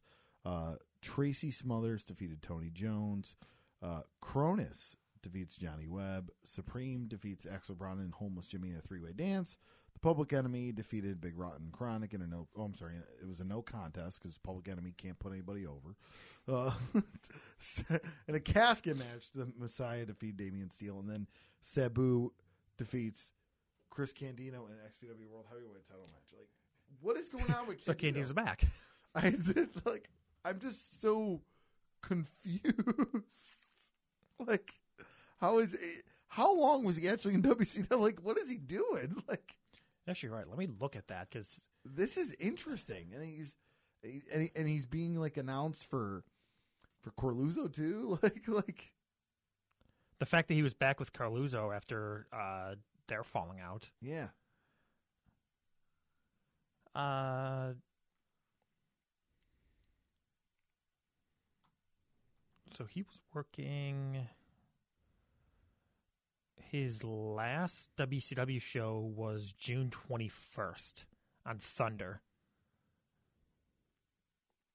So, oh, for some reason, nothing's listed until December 2000. Wait, did he get hurt?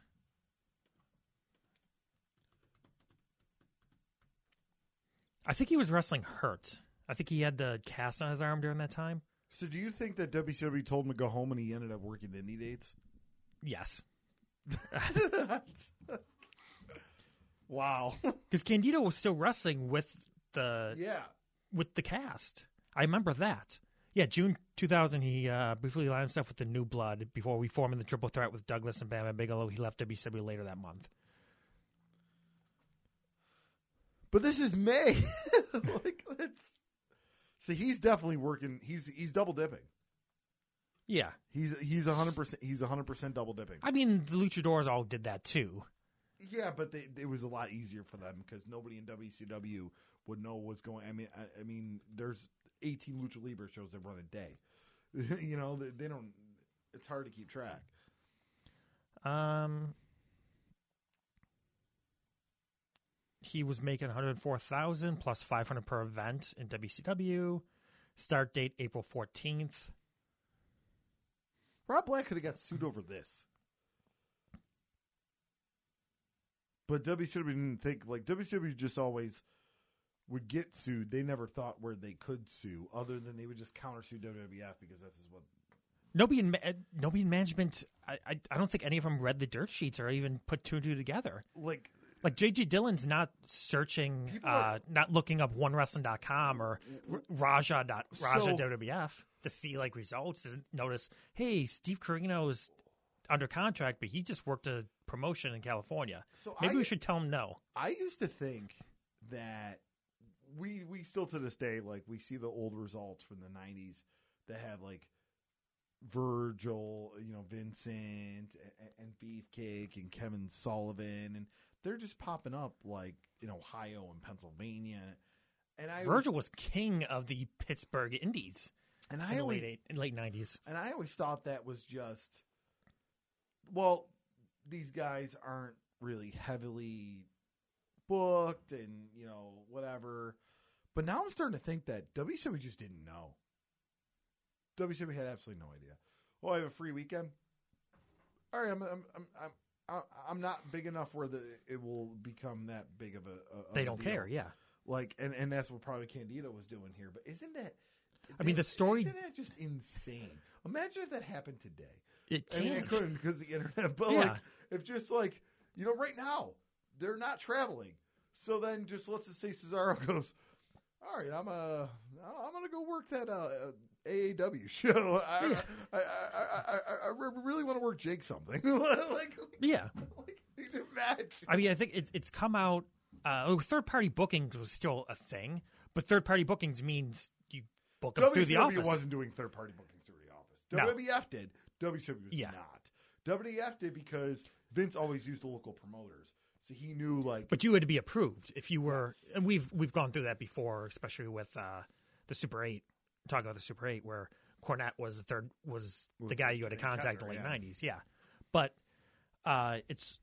I think Bischoff confirmed it on uh, his podcast once of how Konnan was double dipping, where Konnan would get talent to leave, uh, leave AAA and go work WCW, and then Konnan would start a promo eh, promo Azteca and get his get the same talent to work over there by saying like if you if you work for WCW, it's the only pl- you can only work for me in Mexico when technically none of those guys were allowed to work Mexico as per Bischoff.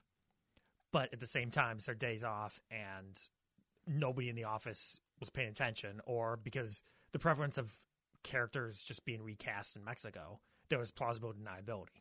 For years, people thought WCW just had a working agreement with Promo Azteca. They didn't. According to Bischoff, no. Yeah, like they, they. So that's why. Pritchard even says that's why they reached out to AAA. Yeah. They didn't think they could get any Pro Azteca guys.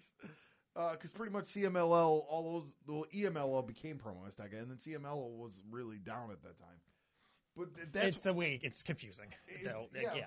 But like they, they thought they had a working relationship, but nope. It's Konnan just told those guys he could work. They can work both. Yeah. Um, so uh, just the results from from uh, so they do they do the LA Sports Arena show. I mean, you got your public enemies, you got your Sabus, you got your Candidos, and you got your core group of guys. Um, I mean, this isn't the worst. You know, it couldn't be. You might not be a big fan of deathmatch wrestling, but like even on this show, Supreme's not here. you know, we got Messiah, but Supreme's not here. Uh, and then on May 27, 2000, uh, XPWD Day Aftermath Part 1 in Bakersfield, California at Strongbow Stadium. We got Pierre Russo defeating Dynamite D. Uh, Kid Chaos defeats Steve Rizzono. Carlito Montana defeats Damian Steele. Tool over John Kronus. Tracy Smothers defeating Tony Jones. Tony Jones showing up now. Supreme beat Johnny Webb. Pogo the Clown defeating Axel Rotten. And Abdul the Butcher defeating Homeless Jimmy. Abdul the Butcher popping up in, uh, for XPW. I mean, why wouldn't he? If you're booking, if you if you're running a death match fed, like And then Abby and nobody's like really booking Abdul the Butcher in the states, you know. Uh, and then we had Sabu defeating Candido and the Messiah, and then we'll just go into May 28th that same weekend, XPW D Day Aftermath Part Two in Ventura, California at the Majestic Theater. We got Pogo the Clown defeating Tony Jones, Dynamite D over Damian Steele, Tracy Smothers over Pierre Russo, Tool over Homeless Jimmy, uh, John Kronus and Steve Rizzono defeat Johnny Webb and Kid Chaos. The Public Enemy defeat Big Rod and Chronic. That is not a no contest, but Abdul the Butcher and Axel Rotten went to a no contest. the Messiah course. defeats Chris Candido, and then Sabu defeats the Messiah. So it's also interesting. Tracy Smothers is over here after, like, he did the ECW stuff. He went back to WWE, which a lot of people don't realize. Like, he was working WWE on Jakked and Metal and house shows almost every week. he he double dipped in '97. He was working USWA and ECW. Yeah, Paul. So was Tommy Rich. They both were. I mean, but in 98, Paul kind of looked away 99. I don't know if Tracy Smothers had a actual contract, but he's actually he was on the WWE payroll for a while. Uh, he might have been working like helping him out in developmental, might be helping him out working with young talent. But he had a he had another run in WWE during that time, and then I think that ended late '99, early 2000, which lines up for him now coming over here. Which is still weird that like he never tried to get back with ECW and and now is commuting to California. Yeah, because uh, remember at this point the FBI now it's like They're a serious team. yeah, but it, it's big. It's it's Mamaluke and Guido with like Big Sal, and I think that's Yeah. it at that point. you know? Yeah, but they weren't. They were. They went from being a comedy gimmick to a legit. So Uh, Guido a was putting on some of the best matches in the business at that Yeah. point. Like, um, all right, here, see here. So yeah, so the, you got that triple shot weekend there, and then uh, Dave has some notes for May 29th. Uh, XPW on May 26th, LA Sports Arena is headlined by Sabu versus mystery opponent for the title, with rumor being Terry Funk. It wasn't. Uh, Hall- Halloween and uh, Damien face Mosquito Mercedes, Tony Jones, and Tracy Smothers debut. Um, so so so there you have it. I mean, another LA Sports Arena. It was Chris Candido was the mystery opponent. Um, which if you're building his mystery opponent, yeah, I guess you made it look like Candido's not coming back. But then if I mean, granted, this might be a small thing, but if anybody reads the dirt sheets, they know about the stuff at Coralluzzo show, and I don't know. But at the same time, like Candido, I'm Candido look, was this still this working as bad as people po- paint it out to be, or at least these first year. Yeah. His first year is not bad. Like I mean, yeah, he did. He- he's doing some- he's doing some really- questionable and that's some really weird deathmatch stuff, and but the, the- overall, the fake Kane character. Yeah, I mean that stuff's kind of stupid. But and, and Rob Black appearing as a heel, like yeah, not but a fan of Pogo. I think that's dumb. Like you know, like so it's got potential starting out here. you know, especially too because like who was the clown? Who was the deathmatch clown at FMW? Right, I'm, I'm getting that right. There's a deathmatch. Was it Pogo the Clown? Well, this isn't the this isn't that Pogo the clown though, because this Pogo the clown is Johnny Nugs from Anatot, California, Well, no, it wasn't. like also known as Joe Apple Bomber.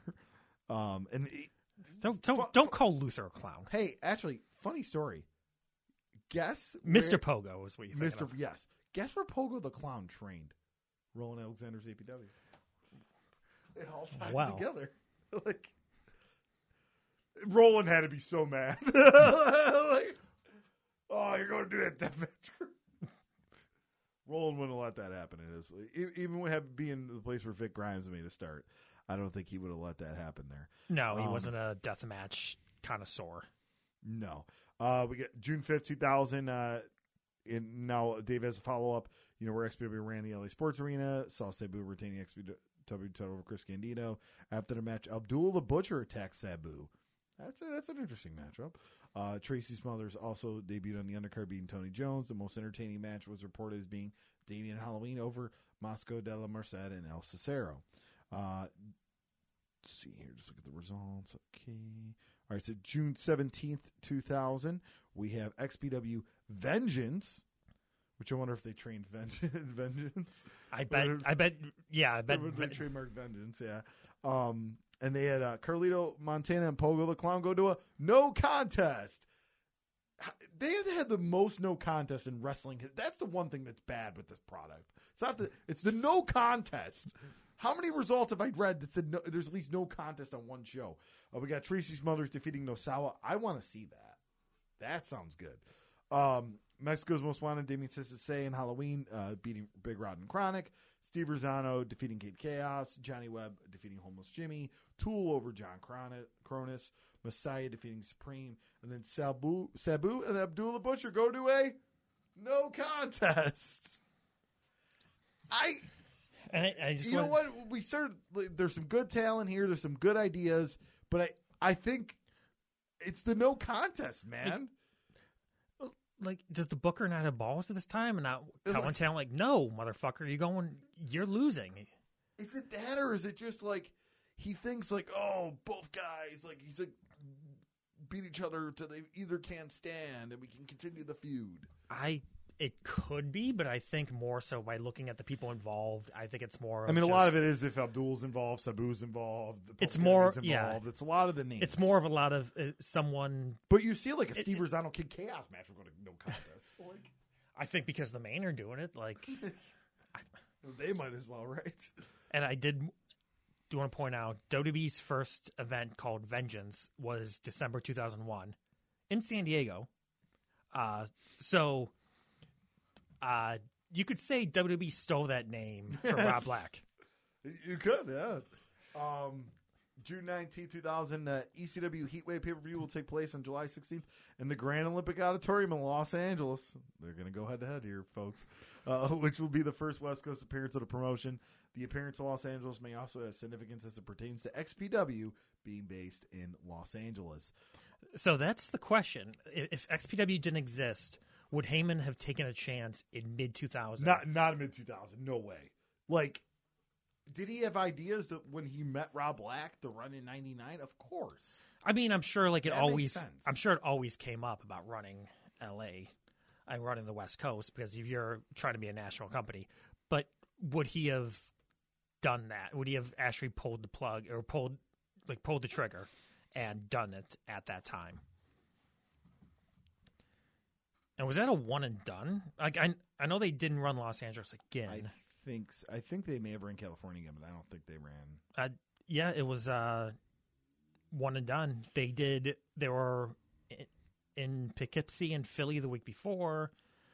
Uh, then in Los Angeles, and then the next week they're in Illinois, and then and then a loop of Texas. But like they, that's like they did. It was the one and done, which is very strange. I've listened to a lot of wrestling history radio, um, or or podcasts. It's not radio podcasts over the last few years, and L.A. was a pretty bad town for almost everybody. like you hear of terrible draws from the NWA, you know, after Turner uh, bought them, and Even before they Crockett, AWA tried draws. it, and Cro- like yeah, like WWE would run there twice a year and do Yeah. okay, but like you couldn't the, do WWE doesn't run there all the time. Like, you know, there just just doesn't draw well. Like it's and and and and, and But lucha feds do because but I think that's the culture. I think that's the culture. But that's why I'm saying when you have a show, you have to have a huge lucha influence Yeah. on it. I think it also go to the fact of why indie wrestling draws better in the small towns than it does in major cities because there's Los Angeles has so much to do. You have so much for sports and entertainment that you're competing with all of that. And I know like we have debates, especially with like Wrestlenomics, Brandon Thurston, a lot about other things affecting draws where there's There's always going to be there's the mindset of you could say, oh, the weather was bad, that's why wrestling did. The, mindset of like Thurston, where and many others too, where the only the only reason a Fed doesn't draw is because the pro didn't put on a good didn't put on a card that fans wanted to see. I think it goes deeper than that. I've always thought it goes deeper than that, where you can still have the greatest show, and there could be extenuating circumstances. And I think stuff like this can prove it, where you could run a small town and draw better than you can in the major city. It's not 100% because of the card. Like, there's other factors involved. I'm, you know, just to talk about modern business for a minute.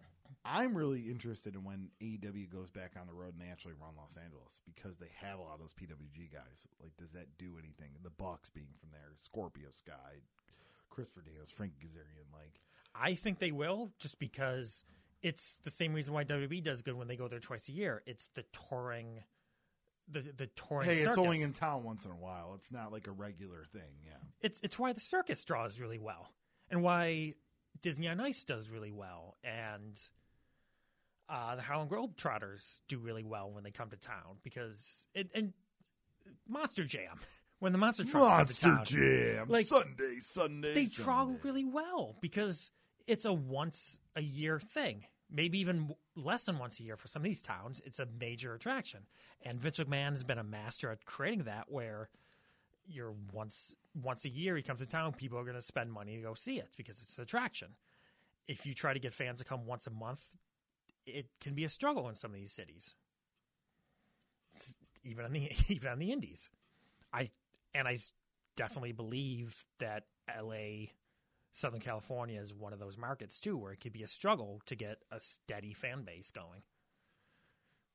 I mean, granted, they're still drawing they're drawing several hundred. They drew twelve hundred to the the show at Sports Arena, so they're still drawing well. But again, like when you look at the Los Angeles market, there's tens of thousands of people. When you look at the actual uh, metropolis of the area, So uh, thir- thirteen point one million people. So- So, like, and and then you even count San Diego. That's got it's over 20 million. 20 million. So you think like that area, you you should be drawing more than a few hundred. Do you, do you think this has anything to do with this? Um, where okay, so when you talk about a big city in New York, right? New York City, right? Or Chicago. Chicago might be the best example for this, but wrestling draws really well, especially in Chicago. But those are cities where people go to be in other industries. Like Chicago, people move to Chicago to be in either hospitality or business, financial markets, like media, stuff like that. People in New York, yes, there is people that are trying to be comedians and actors, but really people are there to be in financial and, and, and stuff like that. You you're they're transplants. People move to Los Angeles to be an entertainer. Yeah. They want to be in movie, they want to be in TV. Like, you know, why would they spend a little bit of money they make trying to go see entertainment when they want to be in entertainment? I find myself, as awful as it sounds, like I sometimes find myself hard to buy a wrestling ticket or a comedy ticket because I'm already in those industries. And not that I don't want to support, but sometimes I'm like, it, it just feels weird. Like, oh, I'm trying to be, you know, If you're at a wrestling show almost every weekend, you get one weekend off. It's kind of hard to buy a ticket. I get that. Yeah, but, but just like for say somebody's trying to be a, a an actor and freeing up three minutes, three hours of their time to go some wrestling show, and who knows they could get a call for a, a bubblegum commercial. Like, Yeah. it's. I'm I'm just saying that I think one of LA's biggest problems for entertainment is not, there's a lot of choices, but there's also so many people trying to be in entertainment. I mean, I could be wrong, like, but I mean, I could see that. I mean, that's probably why like running downtown Los Angeles might not be a good idea, and you run more on the outskirts of Anaheim, again, Bakersfield. Uh, you might have better luck there, but again, that's those are more conservative areas where the conservative people, the more right-leaning uh, citizens of Southern California, are living on the outskirts. They're not living in the progressive Orange County, progressive Los Angeles County. So I think you're. I get where you're coming coming from there, and I Yeah. I can tend to agree with that. I can go that go that route. Uh, June 26, 2000, XPW on June 17th at the LA Sports Arena was headlined by Sabu in a double disqualification. Uh, with Abdul the Butcher in a match that turns out if your appearance at Billing Door running by Big Dick Dudley cleaning house as a babyface of Big Dick is back. Uh, most of the show is based around promoter and money man Rob Black doing the thing that all promoters strong seemingly feel they must do today, playing heel and getting involved in every segment of the show. And that was a pretty uh, a trend that still really goes on to this day, twenty years later. It still goes, especially on the indies where you have to have a heel authority figure. Like, almost every place does. Uh, July 3rd, 2000, on uh, this week's Sports uh, Rec video chart, WF had the top four spots and 12 of the top 20. The top five were two rock videos, followed by Eva Destruction and Austin McMahon, two indie groups with Juggalo Championship Wrestling at number five. That'll be a future episode. And XPW at number 13 also cracked the top 20, something to something no WCW videos have done for some time. so they're still appearing, so they're still selling. So they're still popping up, man yeah, and, and, and they're still and, and I think like I said I think the common fan just sees hard, uh, extreme wrestling and you see Candido Sabu I mean they're getting almost kind of lucky at this point it's 2000 and they have ability to get some of these guys because of just they've burned their bridges everywhere else and Candido's just doesn't care about a contract he's working wherever he wants obviously. Well, that's always been Candido up until up into the 2000s He too. wants to- if I'm an independent contractor, I'm going to be an independent contractor. I mean, I, I get where he's coming from on that. Um, uh, note from July 10th, Sabu vs. Terry Funk headlines the XPW show on July 22nd at the Los Angeles Sports Arena. Sabu also worked the weekend uh, for Stampede Wrestling and came not only a PB Moore, but also Josh Lazie of XPW. Sabu was looking to bring some Stampede guys to XPW. We talked about that, and that very didn't really happen, that relationship. They yeah, they they really tried to make Sabu into a torn champion. Yep, they, their little their little touring alliance. And I I do want to say like uh I did go ahead here. Uh Sabu versus Terry Funk did happen It did. at the Los Angeles uh Los Angeles Sports Arena, which again happened uh a few days after ECW Heatwave. Yeah, and then d- just the the July twenty second, two thousand XPW Go Funk Yourself, uh, where Pogo the Clown defeated Osawa, Carlito Montana, uh, and and and Big Rotten Chronic defeated Mexico's Most Wanted, uh, Damien St. Halloween, and Rey Mysterio Senior with Lady Victoria. Rey Mysterio Senior uh, um, also uh, in WrestleManiac, the star WrestleManiac. Uh, I Quit match, uh, Kid Chaos defeats Steve Rizzono. Uh, Three way dance, Johnny Webb with Jessica Darlin defeated Homeless Jimmy and John Kronus. This show is full of female valets.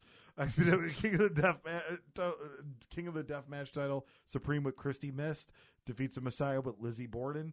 Uh, loser leaves XPW. Kid Chaos defeats Tracy Smothers. Tracy's already gone. Uh, with Rob Black, and then XPW heavyweight title with Sabu with Josh Lazie defeats Terry Funk with Rob Black. And uh that the uh the write up for that is actually after the heat wave section of the Yep. notes. But uh it they according to Meltzer they drew eleven hundred uh eleven hundred heavily papered. So I'm wondering if they did something with ECW where a fan if you bought an ECW ticket you get an XPW for free. I mean I might be in the know, so I'm just jumping ahead, but I that's definitely that's definitely something I could see them doing.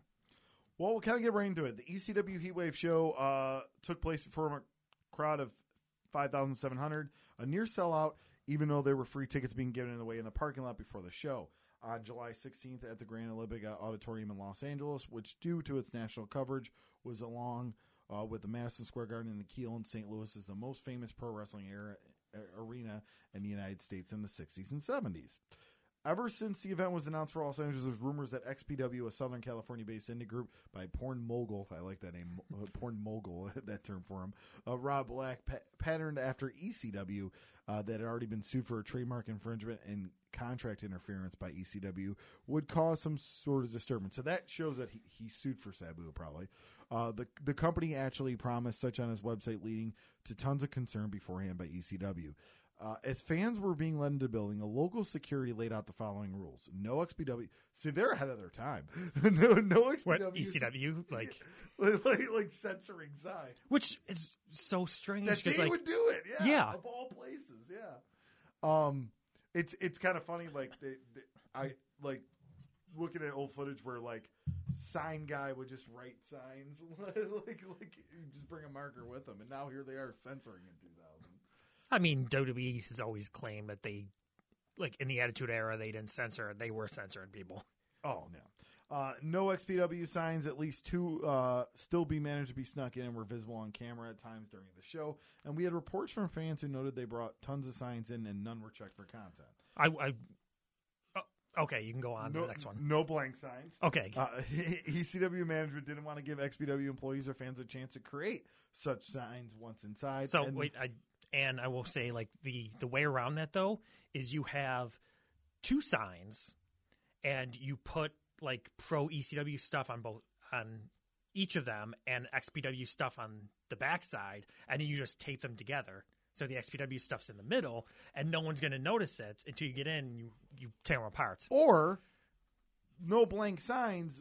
What if you have a sign on one side and nothing on the other? Like people would just do that too. They just had one font. That too. They would want to say like, "Oh yeah, just have a sign that says like Ravens the best," and then And it, yeah, and you write XPW on the other side. Yeah, Yeah. definitely. There, Um, there's definitely ways around it. number three, no XPW shirts. This is wow. All this just happened years. So, so you're going to turn people away, or are you going to give them free ECW shirts? Heyman's doing this.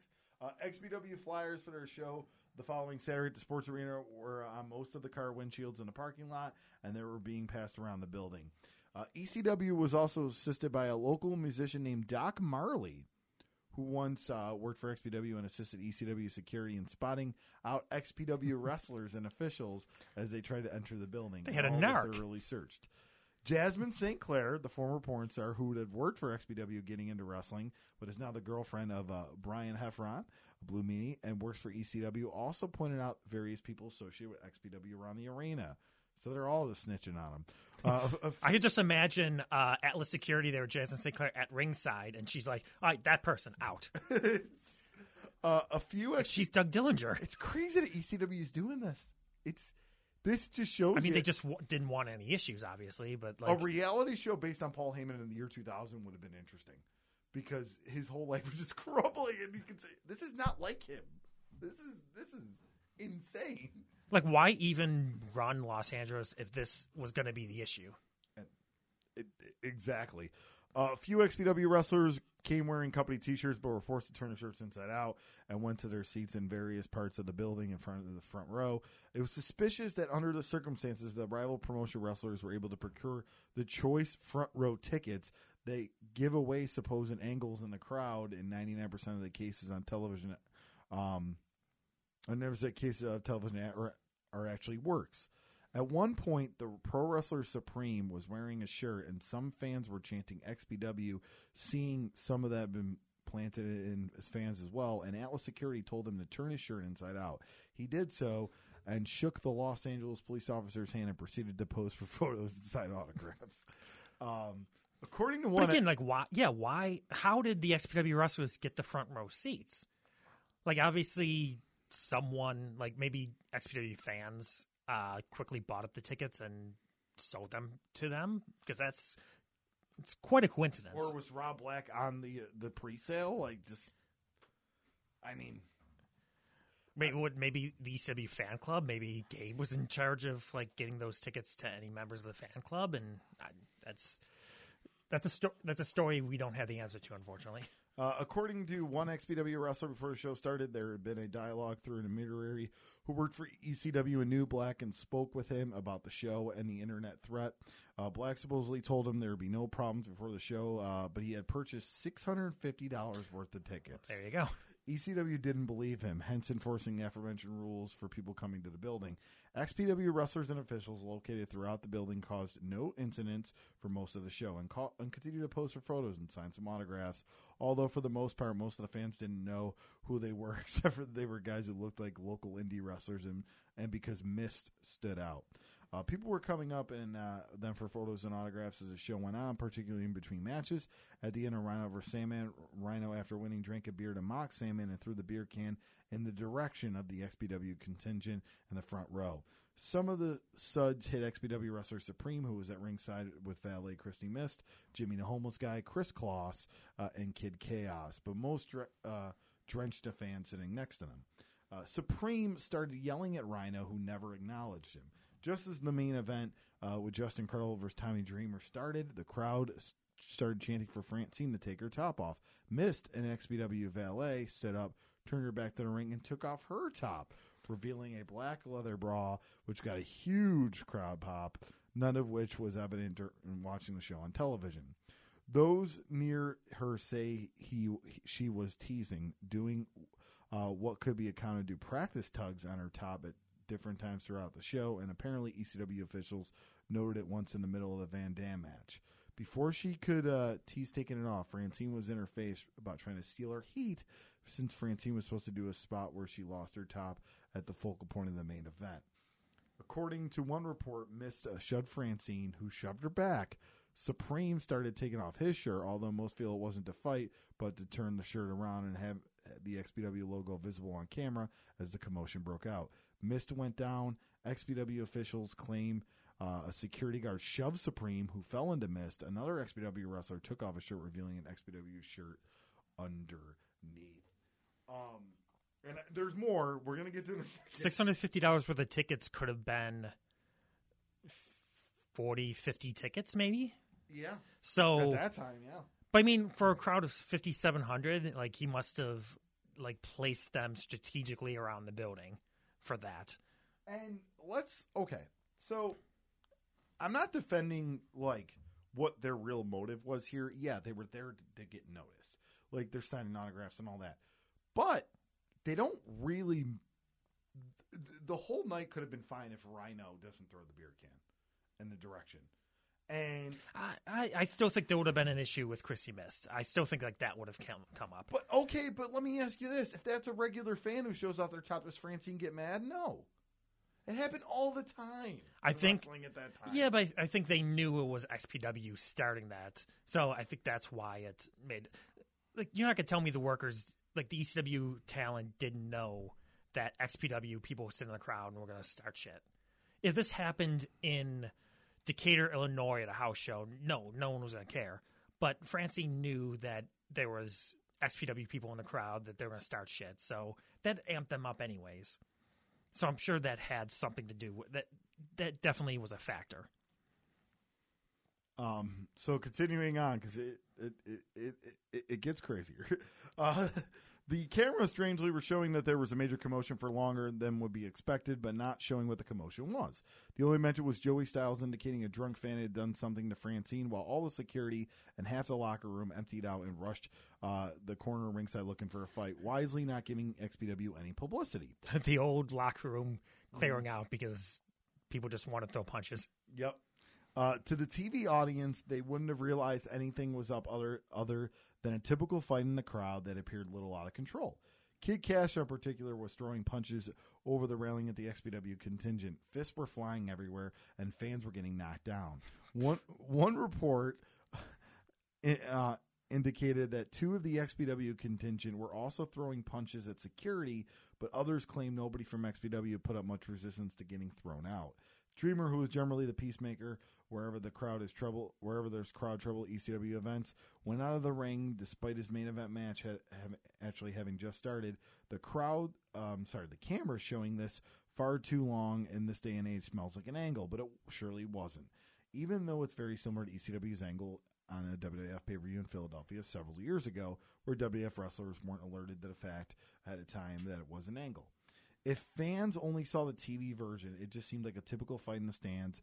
Uh, but that ECW wrestlers got involved in rushing off, off after the perpetrators, and there was no indication whatsoever that it came from a rival wrestling cam. The only hint after the commotion was when the camera panned to a spot where the XPW wrestlers had been. Those, there were fans wearing T-shirts for one of the XPW wrestlers. Although one of those familiar with the name wrestler Johnny Webb would have would have never no, would have ever noticed it. Um, security chased XPW wrestlers out of the building, where a brawl took place in a parking lot. Enough of the fans realized a fight was going on outside that a large percentage of the audience rushed to the back. To the live crowd, it largely killed the main event. Um, I'll stop there and we'll go into some more in, in a second. Um, so now it's just yeah, like it's just and in Dreamer, yeah, Dreamer usually is the peacemaker, and he still is like that to this day, just in uh, Yeah. situations. And yeah, I, well, I don't think the XPW guys were ever coming to start a fight. I don't, No, they they wanted to get attention. That was all they did.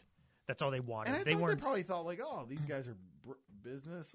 They'll know we're doing business. Uh, Maybe we could do something together. I don't know. I remember Rob Black wanted to co-promote shows years ago. I don't. I don't think that. I think it was more of Rob Black amped them up into all believing ECW is coming in our territory. We need to send a message. We need to stand their crowd.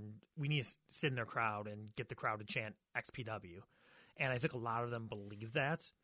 I'm sure a lot of them realize like, hey, we're probably gonna get kicked out. But I don't think any of them thought like the ECW locker room would clear out and try to physically fight them. I think that was they didn't think it was going to go that far. And again, I I think I brought it up on previous podcasts. Like my biggest pet peeves in wrestling is the old school mentality of, and it still happens in the indies where there someone like a fan gets too far and tries to take a swing at a wrestler, and thirty wrestlers from the locker room clear out and start throwing fists at random people. Like it's fans, it, it's workers that have that mentality of they're begging for a fan to hit them because they want to knock out a fan. Like, no, if you that's not this business. Let security handle that. You don't need a lawsuit because you're going to get a lawsuit. The f- promotion's going to Yeah. get a lawsuit. The promotions, the indie fed's going to shut down if they get a lawsuit over that. So you- Use the fans' banter to your advantage. yeah, if a fan takes a swing at you, like let that if a fan actually connects with a worker, let that one worker handle it. If he wants to throw one punch back, spur moment, that's up to him. But mostly let security handle them. Especially nowadays that we we're more cognitive of mentally challenged fans. That you're that fan could be on the spectrum that just took a swing at you. So you're gonna hit a mentally challenged fan. That's not gonna go good for you or anyone. No. And if you're a wrestler that just is begging for a fan because you want to legit punch someone in the face, go do MMA and get out of the business. That's yeah. I mean, like I said, you know, I always, as as a heel manager, I love messing with kids because if a kid's gonna punch me, I'm not gonna punch a kid back. But that's great heat yeah. because I'm a coward. I'm just like, Yeah. So I mean, I'm riling up these kids, and these kids are like, I'm gonna beat you up, like, like, like. And you know what? If a kid somehow connects me, yeah, I want security to say something, but it's just great business. But if I hit that kid back, I'm just killing my career in the company. Yeah. Like, like, and that's the thing. Like, you want to, if you want to get fans to like to want to hurt you, but you can't hurt them back. Just keep your distance. I would always do this bit too, where I would put the security guard in front of me, like, yeah, you can't get me. I got security. Mm-hmm. Uh, that's that's the smartness of that. You rile them up to want to hurt you, but then you diffuse the situation in a way you don't lose your heat. Yeah. There's there's ways around it. And I guess I guess now would be a good time to tell the the Brodie Lee uh Binghamton story with 2CW. Okay. Um, I mean, Brodie didn't care, but like now, I think we can tell the story. It's kind of infamous where uh, 2CW, fed from Central New York, uh, used to run when they're running, uh, ran Binghamton, New York, which is, for all intents and purposes, a shithole. Uh, it's it's it's commonly it, it's routinely ranked as the worst city in New York State for for jobs, for crime, for poverty, for pretty much everything. Uh, and they ran the American Legion Post downtown Binghamton, like the worst area of Binghamton. It was always a scary situation at times. Um, I've had fans swing at me if I make it as a referee if I make the three count and not see feet on the ropes by the heel. Like it was pretty bad. Um, we had to have security have me- the metal detectors, the wands, for a time because it got so bad. Uh, this venue also could no longer do hip hop concerts because police were getting attacked in the parking lot. So the police took away the liquor license. So anyway, we're doing a wrestling show, and they're doing an interpromotional feud with 2CW versus uh, NWA Upstate, another company um, in, out of Rochester. Brodie Lee was part of that company, so he was defending Upstate along with Donna Marcos. And uh, like six months earlier, they did a show with Spike Dudley where Spike uh, re uh, redid the Terry Funk angle where he asked for all fans to throw chairs in the ring. And that was a big mistake because now every show after that, fans threatened to throw chairs in the ring. So this show, all the baby faces are down. They're getting attacked by the heels. It's big, like Memphis Mid South type heat, and a fan threw a chair, basically like frisbeed a chair, went over everyone's head, over Colin Delaney and Jimmy Olsen's head, hit Kevin Dunn from Dunn Marcos, uh, hit Dunn on his ankle when he's on the floor. Brodie Lee saw this, saw red, jumped out of the ring. Referees, we got in between him. Initially, we noticed there's no stopping him. So we're just like, all right, do what you got to do. He jumps the barricade. The fan runs out, runs across off the property, runs across the street to a gas station. Brodie stops at the end of the street because he's not going to go across the street. Turns around, and this guy's friend, who, from what we understood, was five foot five, was right behind Brodie. Took a shot at Brodie. Brodie no sold it, knocked the kid out with one punch. Comes back in the venue, jumps the barricade. I'm at ringside with the other referees. Brodie looks at us and says, "Well, just punch the fan." and immediately went to the locker room. And within 90 seconds, he was out of the building and on his way back home. That was probably the best way to handle it. To say if that it got didn't- that far, it didn't happen in the building. The 12 heels around ringside didn't follow, didn't go out. Brodie didn't he didn't initiate it. He punched he re he retaliated. So I say that was probably the best uh, story, the best instant of a fan. That's probably what you should do is chase him out of the building and worst comes to worst. But the worst again, the worst is you like the worst is like twelve heels jump the barricade and start punching fans at that moment. And then, like I said, then we go to what happened here and where don't do what XPW did. Yeah, and uh, so just a little more news the notes from that. So, according to numerous witnesses and people involved, and the ECW contingent greatly outnumbered the XPW contingent as it was far more of a violent brawl in the street uh, than the arena. Uh, lots of punches, in particular, New Jack, Jack Victory, Sella Grisano, uh, Grisino, sorry, uh, Roadkill, Chilly Willy, Mikey Whipwreck, and even Paul Heyman were thrown on their outman foes. One wrestler who was witnessed it said to be about 20 on 7 odds until they were able to escape into a limo, but none of them, uh, but not before taking a pretty bad beating, including an XPW ring crew guy, which XPW claimed was knocked down by a wrestler and then punched and stomped repeatedly by New Jack. There were Los Angeles police officers watching this and the ones working the show, and nobody extra was called and no charges were filed. And nobody was arrested, which also sounds strange, but was explained that they were also uh, uh, upset at the ex- behavior of the XPW crew.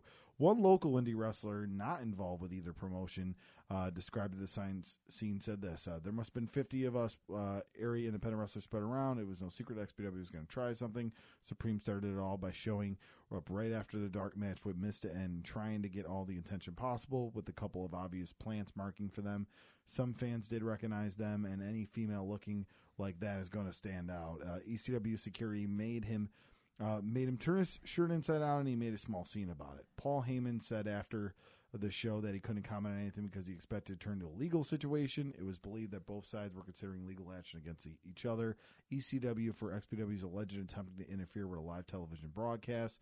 And XPW outright said a lawsuit uh, should be expected within the week, claiming the attacks both inside and outside uh, the arena were phys- physically unprovoked and excessive.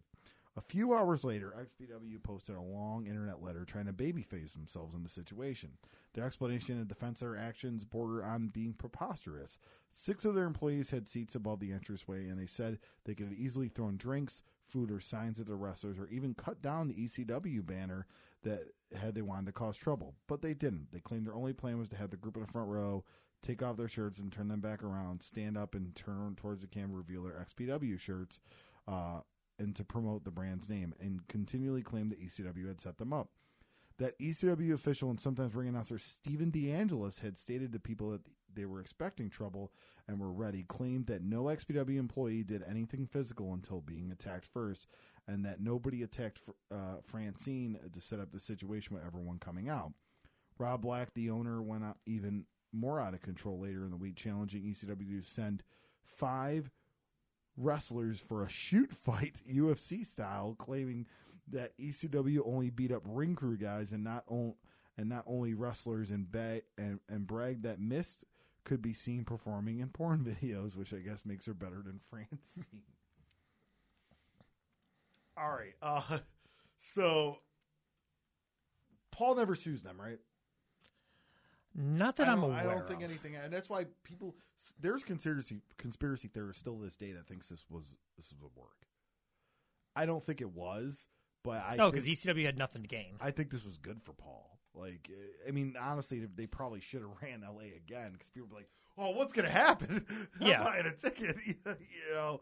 Um, but uh, it it's one of those things that like it's you you you'll hear that throughout years people will show up at other promotion shirts and stuff like that, but I don't think it's ever been like this since, where just two promotions just literally fighting each other. Uh,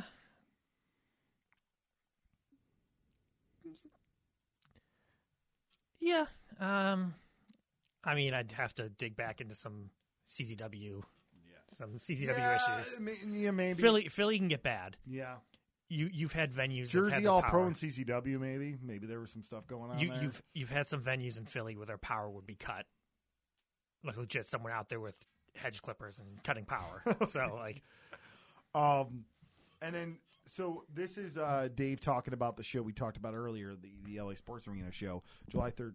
31st, 2000. I won't go over the results because we already went over those, but uh, the XPW show at the Los Angeles Sports Arena on July 22nd drew an estimated 1,100, roughly double what they've been averaging.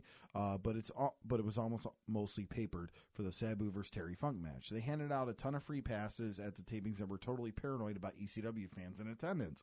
One fan said he was specifically told coming in that any pro ECW chance would get him ejected. XPW itself wrote all sorts of anti ECW, and Paul Heyman signs most of them crude and encouraging people to take them, giving the impression that they were more concerned with blasting Heyman than putting on a wrestling show. Four fans chanting ECW were asked to leave early on. Owner Rob Black cut a promo on Heyman claiming they were going to sue ECW for assault and went on for 10 minutes. The cameraman during the crowd shot specifically told uh, fans that the chant ECW sucks.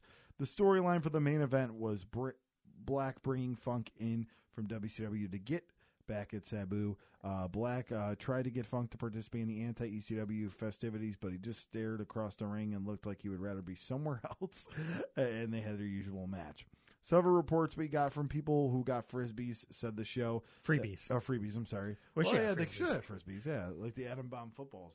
Uh, who got freebies said that the show was terrible, including some non ECW fans who felt that inside putting on a good show to entertain the crowd. They felt that used by a promotion trying to use the crowd to be uh, their Hollywood extras.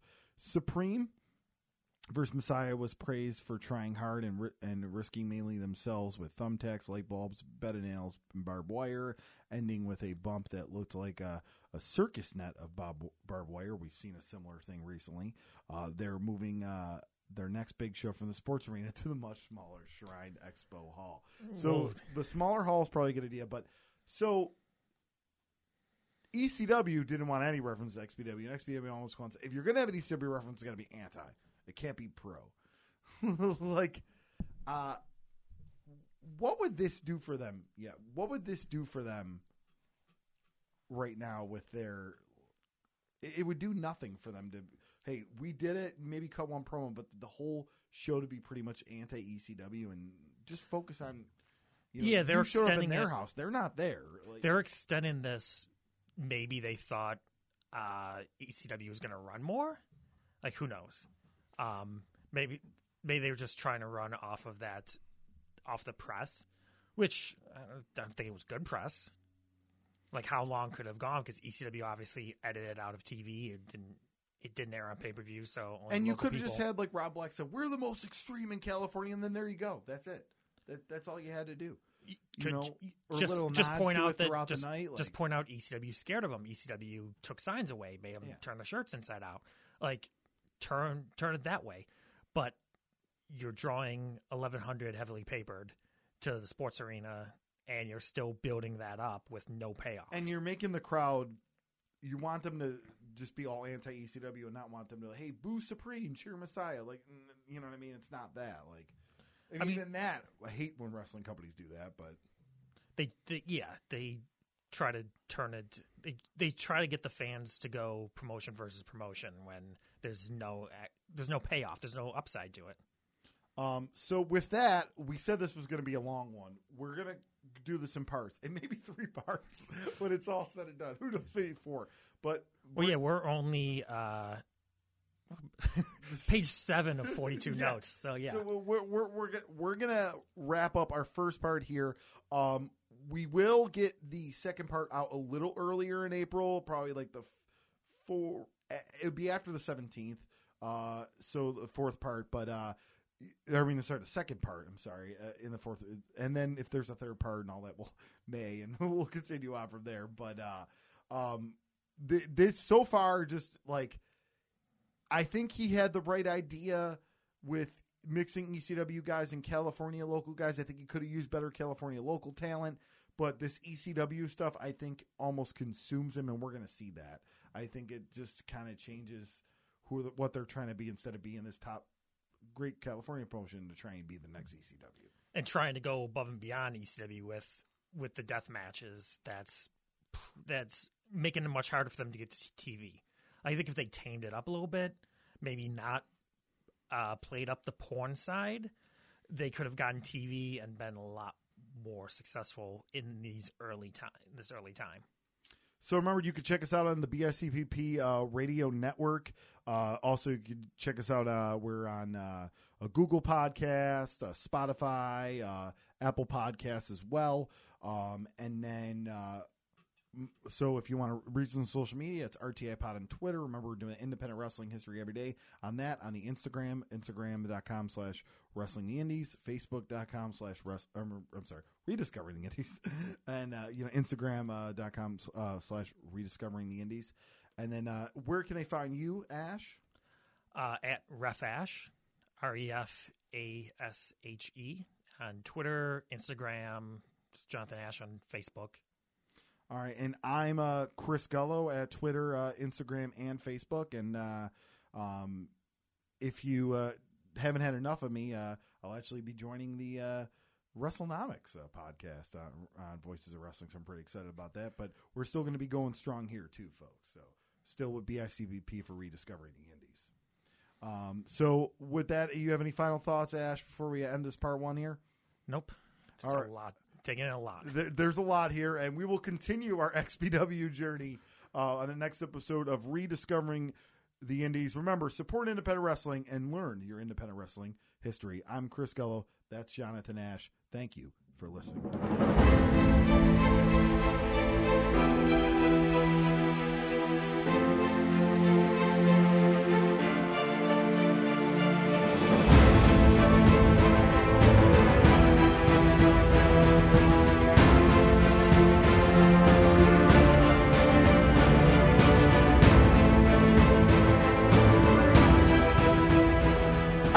On, get in here. We got to call this thing.